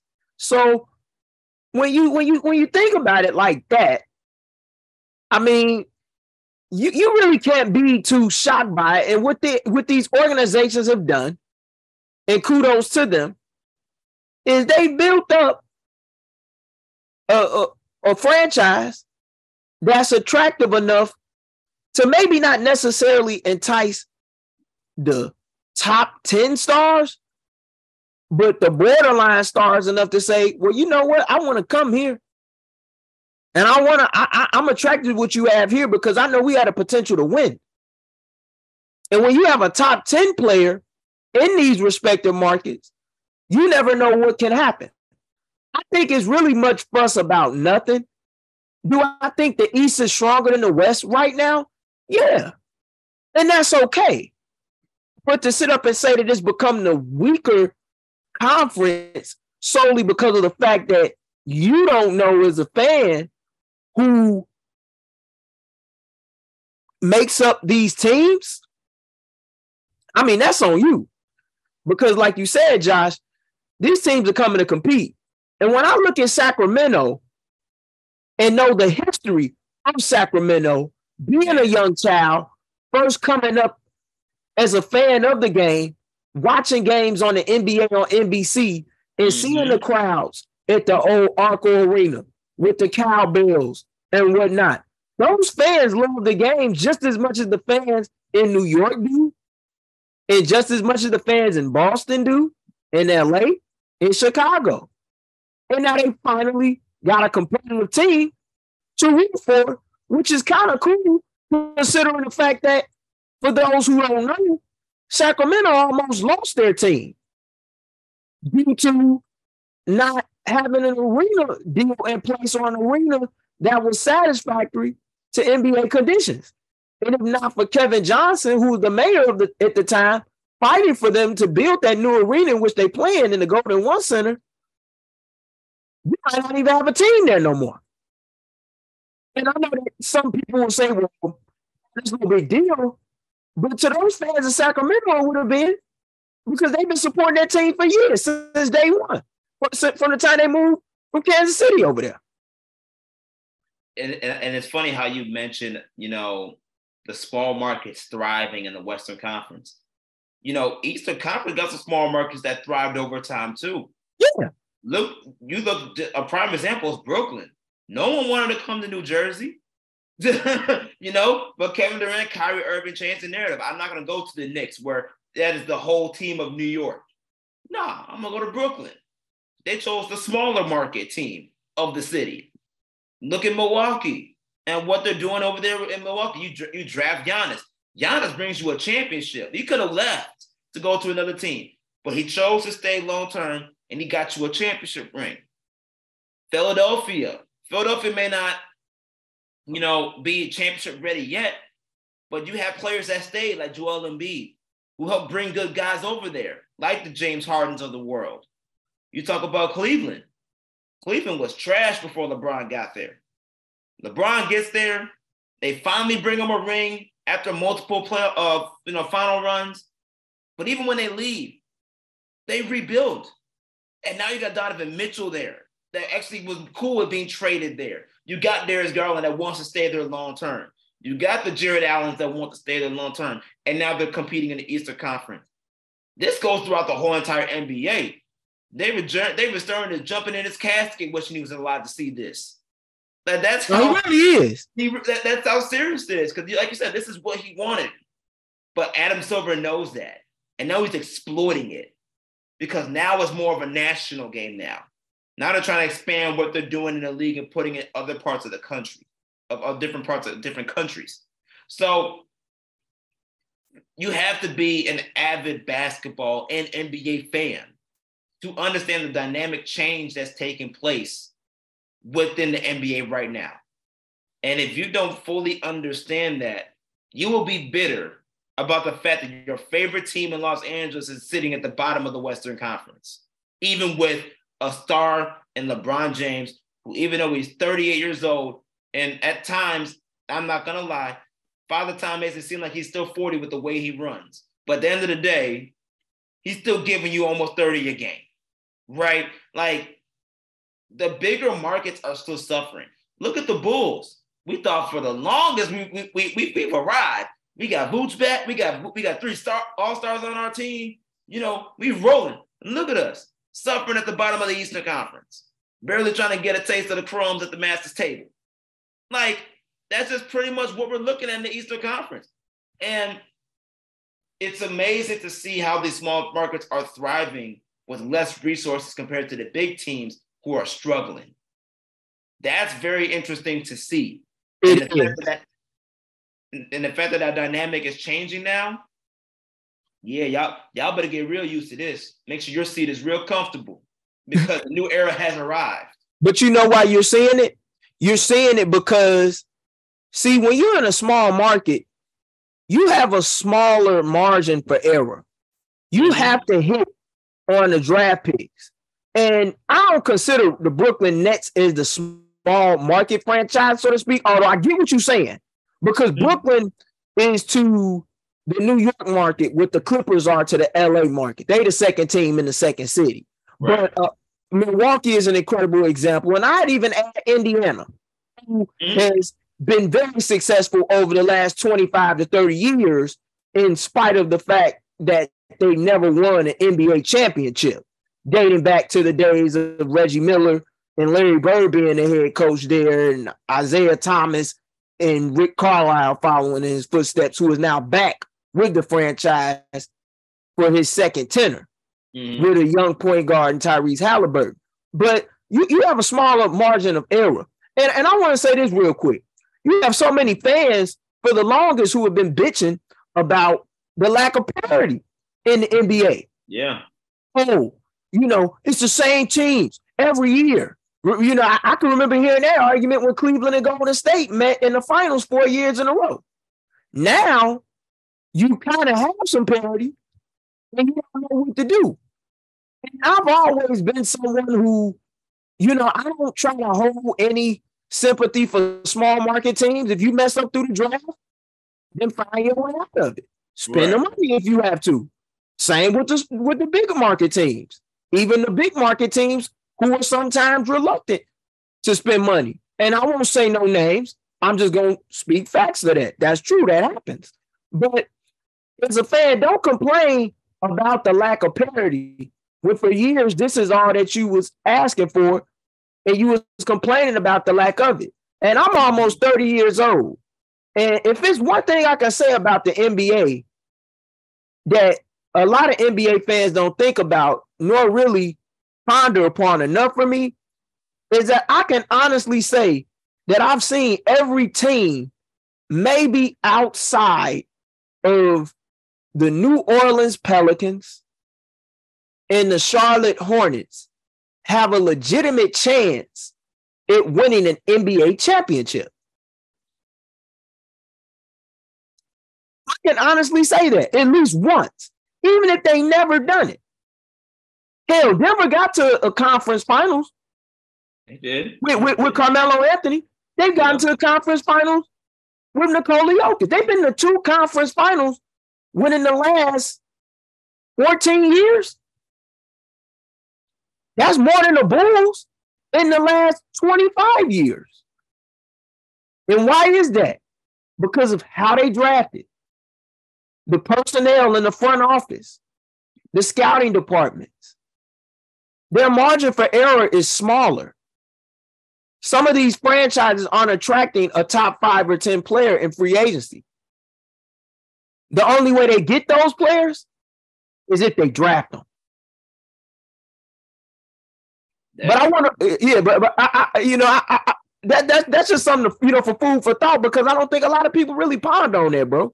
But I, I want to move along real quick just for speaking on the top half of the Western Conference to two teams who were expected to be there. However, they find themselves fighting to reach higher ground after entering training camp with lofty expectations, and that's the Golden State Warriors and the Los Angeles Clippers. Clippers are this recording, They've won three out of their last 10 games, continuing to deal with Kawhi Leonard and Paul George being in and out of the lineup through various parts of the season. Not to even mention key role players such as Norman Powell and John Wall as of late, who have had to miss time due to injury. Currently sit a half a game up on the Warriors going into about against the 76ers. As we're talking on this, I believe LA is currently six in the Western Conference play, playoff picture, excuse me.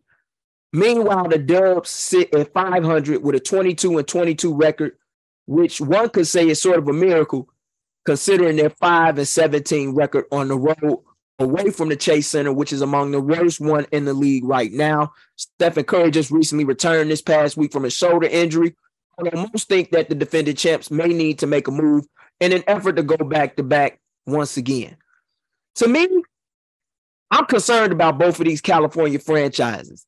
But if I had to choose which one I'm concerned about the most, between the Clippers and the Warriors is simple for me. I'm gonna say the LA Clippers. And here's why.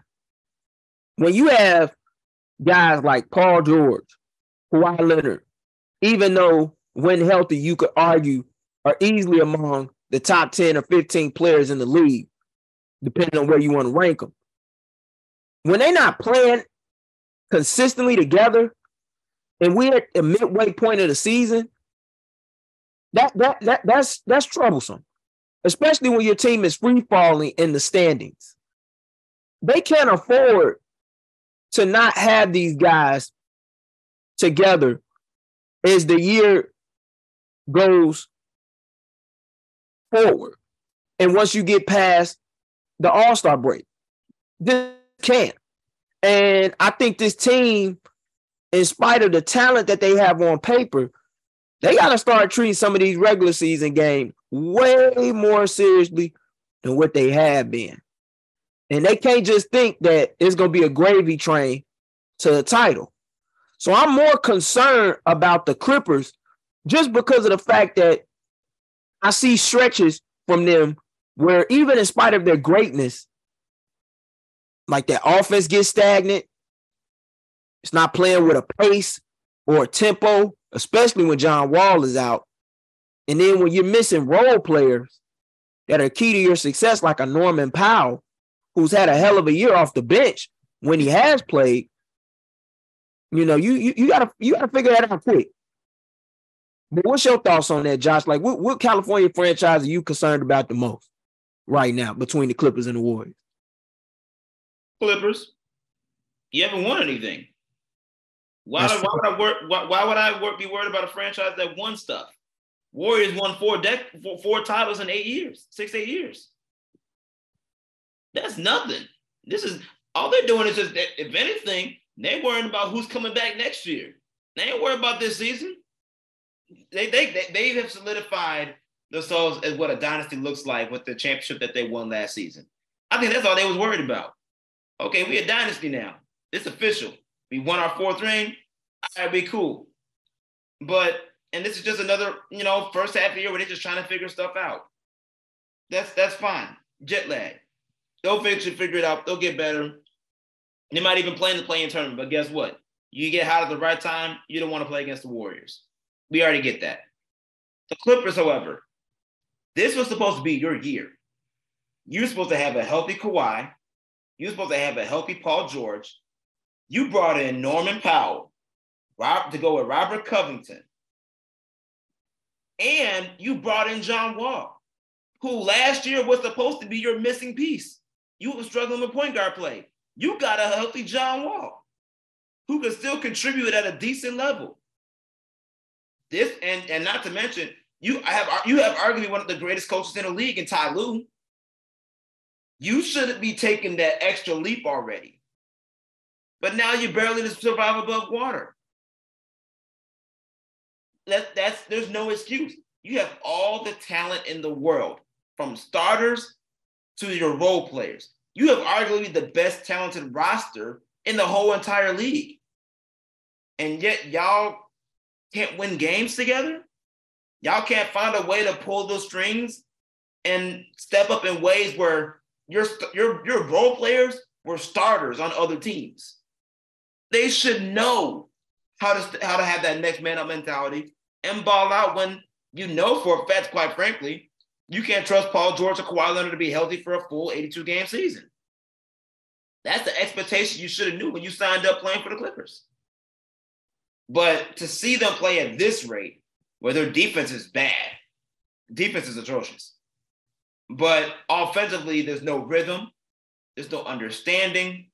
And it's like guys don't know what the roles should be when Kawhi Leonard and Paul George are not on the floor. Yeah.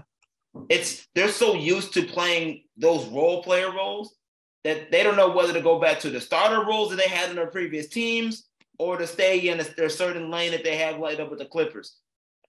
You got to figure that out because right now you can't guarantee Kawhi Leonard and Paul George are going to be healthy and fully running and ready to go as a well-oiled machine come playoff time. You can't expect that. So you got to figure out who actually needs to stop, come out of that role player role and be the starter role that we know that they can play. Then that's something that Ty Lue has to figure out. And if anything, I trust that Ty Lue will figure that out. He's one of the best coaches to figure those things out. But yeah, it's very disappointing considering you literally had arguably before the season started on paper the best roster in the league with arguably the top three coach in the league and the most enthusiastic money spending owner you ever could have in the league. And yet you're struggling to, to just survive and breathe above water. Yeah, that's a problem considering that the, the other California team already has four rings and can afford a season to lose. And mind you, the team that playing your building they got what 17 banners mm-hmm. up there at the crypto. And And that's something that you have to look at, even though they do now like put a drape over the banners and they're trying to establish their own culture, which I love. I respect it. They want to pay a homage to the blue collar citizens of LA. I like that. But if you're going to pay homage to the blue collar citizens of LA, you got to come ready to work. And the motto that I've seen watching games on League Pass when I watch Clippers games is give no quarter. I think they need to put that in the locker room somewhere for them guys. it, it just be like, hey man, look, we at one point in time the Clippers were in the top four or three in the Western Conference play playoff picture, and they were looking really good. Now, with all these injuries, and and Paul George status being in limbo with his hamstring, even though I do believe, according to reports, and our man Law Murray from the Athletic, who covers the Clippers, beat writer, who we follow very closely. He's been a part of some shows here on War Media's platform in the past. He was saying that Paul George at some point will, will be cleared to return soon. I know he's playing tonight. Okay. Well, that, that's good to know as it is recording. He, will be playing this evening against the Philadelphia 76ers. I, I know it was a game time decision. Hopefully, you know, he, he can he can play tomorrow too, because they got they got some big games coming up. They got Philadelphia as it is recording on a Tuesday evening. And then they also play Utah this upcoming Wednesday on the road, which is we know is not an easy environment. And that's a young team that's gonna be hungry and want to win. So and, and, and, even though we got San Antonio on Friday, like you know, you, you can't you can't take any game lightly in the NBA. So especially when you're in a position that they're in. So I, I I'm honestly concerned about them more than I am the Warriors for for that reason because they got to get healthy and they got to do it fast and they got to start finding some chemistry with one another. They got too much talent to just be playing around with the season like that. And if they're not careful, we had this conversation before about the Clippers about a couple months ago. If they're mm-hmm. not careful, they could find themselves in a playing game with a team like we was talking about earlier, such as Oklahoma City, team that got nothing to lose, and all of a sudden you playing for your playoff lives. And if it's any team who should know this better than anybody, it's the Clippers because what happened last year? Lost to Minnesota. Mm. Then you had to play for the eighth and final seed in your building against the New Orleans Pelicans. And what happened? Paul George went down due to COVID. And you lost because you had no PG and no Kawhi. They better get back quick.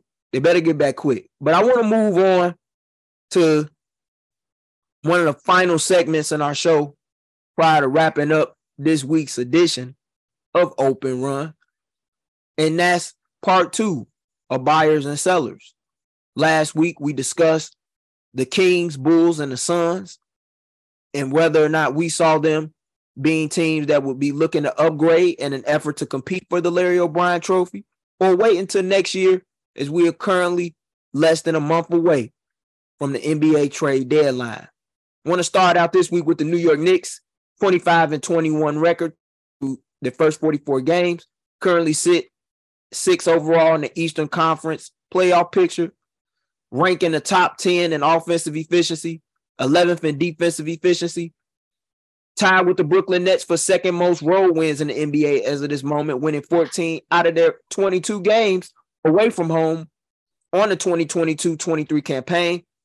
Julius Randle, Jalen Brunson, and RJ Barrett are all averaging at least 20 points per game or more. Randle's averaging a double-double, putting up close to 25 and 10. Are the Knicks buyers or sellers at this deadline to you? Yeah, uh, they're gonna do some buying. They're gonna do some buying. Um, because you know, it, you already heard the rumors. They're trying to get rid of D Rose. Um, they're trying to get rid of guys that they know they can get some type of quality, whether it's draft pick or player competition for. Uh, knowing that knowing that you know those players aren't going to be playing on a roster when they could be playing somewhere else. And I think the rise of Grimes really just put D Rose out of the out of the loop in that lineup. Yeah, very surprising thing considering Taylor has rode with D Rose his whole career. Um, but you know, time has come to move. You know that, that train is in. It's time and it's time to get on the next train. So I expect D Rose to eventually get shipped, um, shipped somewhere. And I'll I won't be surprised if they try to use D Rose as someone to get someone to uh, be additional uh, player for the bench, especially for especially with that front court depth because they need that front court depth uh, with the injury that they that uh, Obi Toppin those guys have had. So uh, I won't be surprised they go that route. But you know, I think the biggest they have the biggest need that needed to be filled was with Jalen Brunson. They have a point guard now. So because they have a point guard, they're gonna just build around every, everyone else and just make it work, which right now is working for the Knicks, considering that they're six in the East. But I think they're gonna buy in a way to boost to the bench and and maybe use Derrick Rose to get some front court help because that's something that they need, knowing that Obi Toppin isn't, you know, uh, a for sure scratch in when it comes to being healthy, and you know, you, you know, you need to figure out how to move move with um, Mitchell Robinson potentially getting in foul trouble. Yeah, I, I, I agree. I, I, think the Knicks are buyers they've been playing too competitively not to be a buyer. And I could see them flipping Derrick Rose, not only potentially for a big man, but a wing if they can get it, mm. because they need wing depth. And while Quentin Grimes has been great as a three and D player as of late, you know that like they they have a a roster where if someone goes down who's a impactful contributor, it can affect the whole show. Mm-hmm. So they they they have to get some some front court pieces. I didn't think about a big man, but now that you mentioned that, yeah, that could be a possibility. But then if Mitchell gets into foul trouble, they do have Isaiah Hartenstein, who has really been great off the bench as a member of their second unit. So I think they'll be fine at the five. But if they can get a three, like a, a quality vet at the three for, for Derrick Rose, I think they take that. I think they take that with, with no issue. And I definitely see them being a buyer. But I want to move along from the team in the city that never sleeps to discuss the team that lies in the capital of the Sooner State, we talked about them a little bit earlier on the show, and that's the Oklahoma City Thunder. They currently sit with a 21 and 23 record, sit only just a half a game behind the Portland Trailblazers for the 10th and final spot in the West. Playing picture as we sit during this recording talking about them. They stand 20th overall in offensive efficiency, but have managed to make their mark as a unit on the defensive end, ranking 10th overall in that department. Currently both a 13 and 9 record at home, but stand with an 8 and 14 record on the road. But they managed to surprise many around the league, getting wins behind enemy lines, defeating the Sixers and Nets over the last several days. In addition to knocking off the C's out in OKC, SGA, he's proven to be the president of the council in OKC. He's ranking among the top five across the league and scoring with nearly 31 a game to go alongside a five and a half assists. Josh Giddey been averaging 20 and eight rebounds a game with six assists, shooting over 50% from the floor in his last 10 outings. This was an organization, man, as we said earlier. They was expected to be in the running for Victor Wembanyama or Scoot Henderson in the upcoming NBA draft this June. But they right on the outside looking in of the playoff picture right about now. We shared our thoughts already as to whether or not we think they're a legitimate player, play in contender rather, out west do you think that the Thunder are going to be buyers or sellers at the deadline?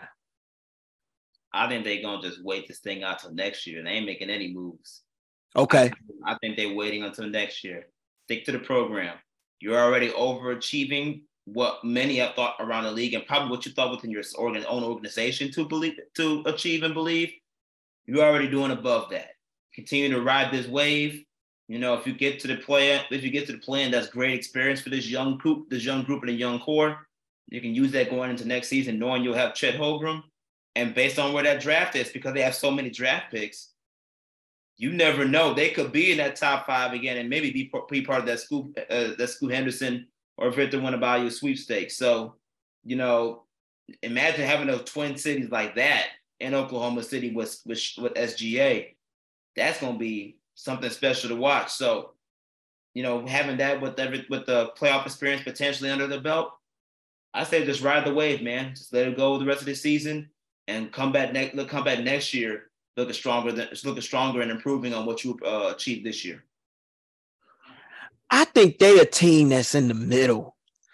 I see them being a buyer, but a low buyer. I could also see them being a seller. A guy like Darius Bazley, he can help a contender. And some of these guys that they have on the roster, as great as they've been, all of them can't stick around. So they're going to have to get something in return for some of these young players that they have who might not fit into their core long term. And Darius Bazley is a guy that I think they could get, you know, maybe a draft pick or or, or, or some that's nice for them, like a, a, another young player in return that fits a need on that team better than he does. I mean, Chicago Bulls, you might want to give them a call about Bazley with the way he played against you, and he really doesn't even get that many minutes. But in the minutes in which he has had, he's been an impactful defender. Three ball has been up and down, but when he's you know playing with confidence, he can shoot it well. At least from what he's shown through his first few years in the league.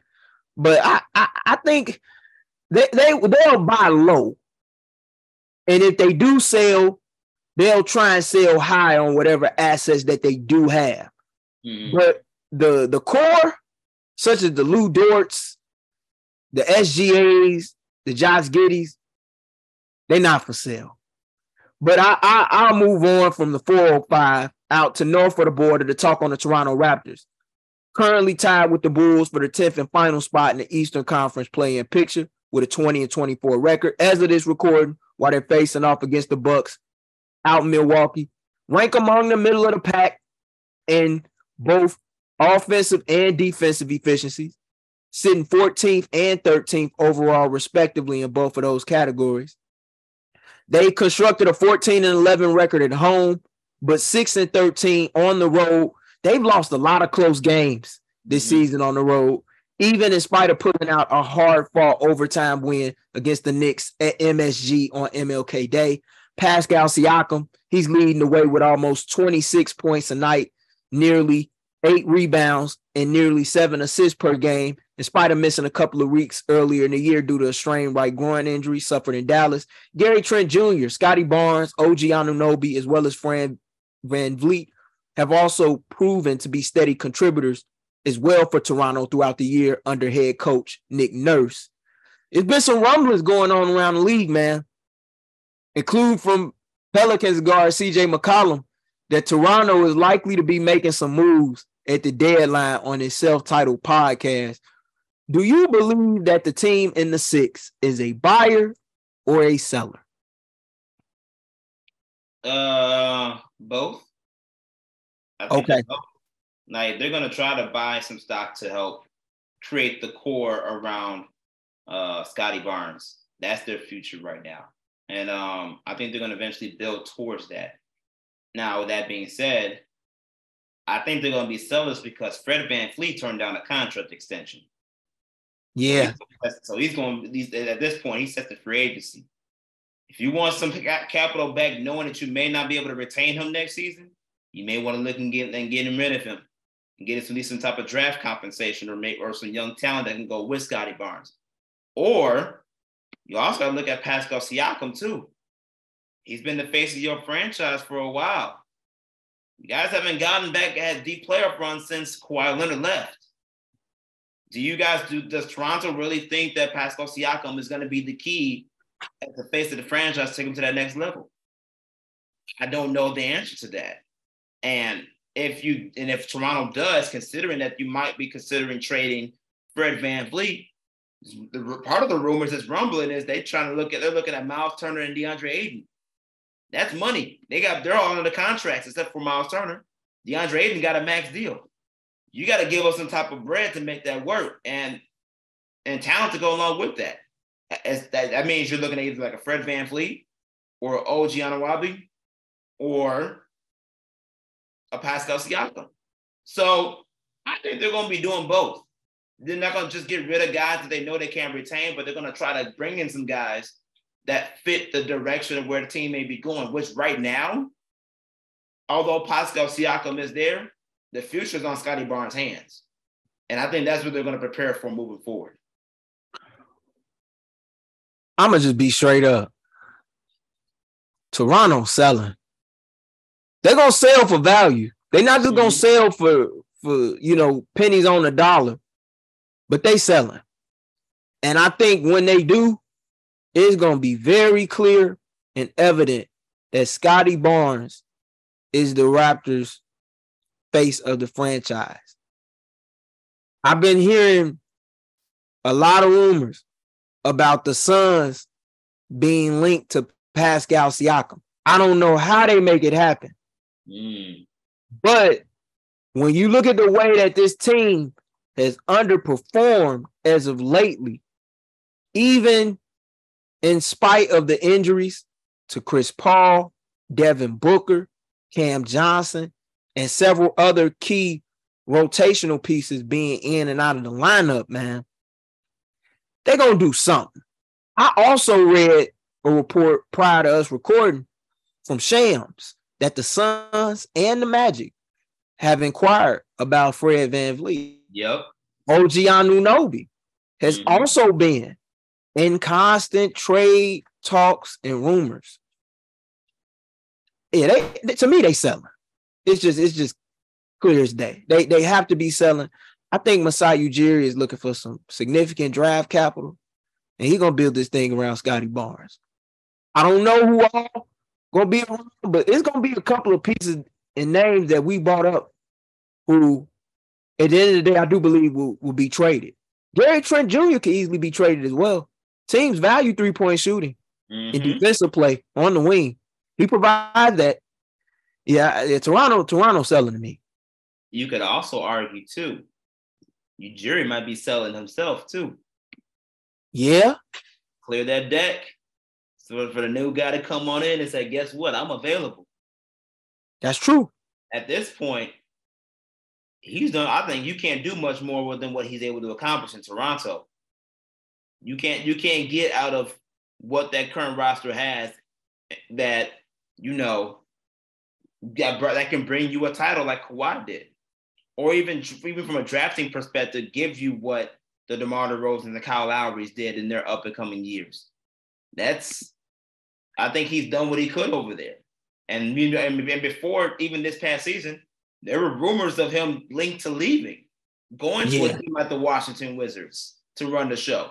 And if they signed a contract, if he signed that contract extension, which I believe he did, people were gonna they were gonna trade for him. so I would not be surprised if after this offseason, you know, he's clearing the deck now for that so that way next season he could be traded too. I would not that would not surprise me if those rumors came back up again and if there's some actual traction and truth to that.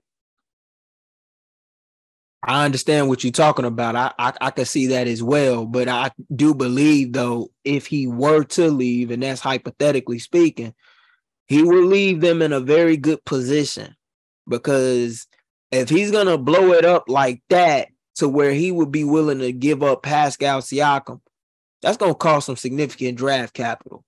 And I do believe if he were to trade Pascal Siakam, he's gonna get an emerging young player that he can at least pair Scottie Barnes with for the next several years mm-hmm. north of the border.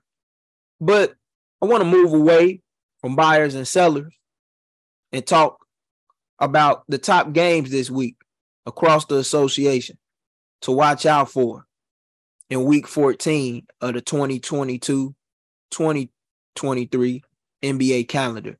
And for me, I got two for you. Thursday night, January 19th, finals rematch. Golden State at Boston, 6:30 mm-hmm. p.m. Central Time, TNT. Stephen Curry erupted for 34 points en route to six triples to help Golden State capture its fourth title in the last eight seasons in game six of the NBA Finals last year in Boston. They returned to Boston to take on the team with the best record in all of basketball, the Boston Celtics. Last time these two teams met, it was on the second Saturday of December. Golden State mopped the floor with them out in San Francisco. Boston, you know, they like I said, they both the best record in basketball. Can they find a way to make a statement against the reigning champs who have struggled mightily this year on the road, as me and Josh have been talking about on this show? We got to find that out. And then another game, Saturday, January 21st, Philadelphia at Sacramento on NBA League Pass at nine o'clock. Forget Netflix and chilling. As you have all summer to do that. This is the game to watch this week. You think that the big man has become extinct? This is a prime time bout on the West Coast that you need to stay up a tad late for and watch and see otherwise. As I know I'll be checking it out. This game is going to feature the reigning scoring champ, all-star center Joel Embiid, averaging 33.4 points per contest as of this recording, and is on pace to become the first center since Bob McAdoo to average at least 30 points for the second straight season. Going toe to toe against another fellow all star and current league leader in rebounding with nearly 13 boards per night in Domantas Sabonis. Mind you, if you're a fan of elite point guard play, this game also got James Harden going up against De'Aaron Fox in a matchup that will feature two contrasting styles. One team in Philadelphia, they like to play slow. The other team in Sacramento, so they get the rebound, they pushing it. Sixers are currently 25th in pace this season. Kings are fifth in pace. Some got to give. But one thing I do know, them fans in California's capital city, they're going to have their cowbells ringing loud. It's going to probably be a sellout crowd too to watch their beloved squad take on one of the game's top squads right now at the Golden One Center. You definitely got to watch that. What's your top games to watch this week, Josh? Man, I got three games and they're all happening in one night. Okay. Friday, January 20th. You can start your evening off on League Pass when you watch the New Orleans Pelicans against the Orlando Magic. I All right. Zion Williamson go up against Paolo Banchero, your my rookie of the year, with the way that he's been playing, especially when you compare him with his teammate Bol Bol and the emergence of Markelle Fultz. Markelle Fultz has come around recently yeah. yeah. a lot of big ways. I want to see how that dynamic plays against the big three, barely the big, uh, at least the big two, and CJ McCollum and Zion Williamson. So that's my first game. But the second game, you can kind of simultaneously simultaneously flip back and forth between the game. I gotta watch the Golden State Warriors against the Cleveland Cavaliers. Steph Curry against Da- Darius Garland. You know, Klay Thompson against Donovan Mitchell. You got Draymond against Evan Mobley. You got Jarrett Allen in the back against Kevin Looney. You got Kevin Love coming off the bench. I mean, what it do, baby? Yeah, that's, just, that's just a, that's a nightmare full of matchups to watch, man. So that's definitely another show, uh, another game I'm going to watch. But the final one, you just got done talking about the Sacramento Kings. Sacramento Kings play against the Oklahoma City Thunder. Yeah. I gotta watch SGA go against De'Aaron Fox. Now I'm talking about a point guard matchup that's for the for the running. Oh man, that's gonna be epic right there. Young team against young team, play uh, both living up to higher expectations. I want to see how this team matches, uh, how both those teams match up. Considering you never know if both of those teams continue to improve, they could be playing against each other in the Western in the Western Conference playoff race. You don't know, but it's definitely a possibility. Here's a nice little sneak peek for you right there, happening on League Pass at the final game of Friday night, nine o'clock Central Time. Yeah, I, I I, I like that OKC Sacramento game. I, I caught that one too. I almost went with it, but I, I know the Kentucky fans will be watching that one. See an SGA going up mm-hmm. against De'Aaron Fox in that point guard showdown between the two former lottery picks and guys that really might be the top guards to get selected among the reserves out west. Yep. Spots are gonna be hard to come by, as we know, because there's gonna be some guys that get slighted. I will hope it's not them too. I really would will hope that it's not them too.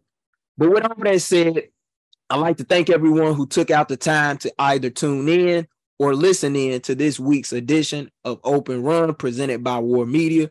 Please make sure to follow the YouTube channel at War Media Vids, where you can check out not only previous episodes of our show, but also our good friend and producer of the show, Saul Rodriguez, assessing which given directions the Bears should go in with the number one overall pick in the draft this upcoming April, as well as all of the action set to take place in this year's NFL playoffs, including tuning in to the content available over on Instagram at War Media, where you can follow the moves as well. You can also make sure to subscribe to the Substack page also at warmedia.substack.com to follow written content from those part of the platform, such as my man Josh and others, as it's definitely appreciated. For myself, Gabriel Wilkins, and my co-host Josh Hicks. So long, everybody.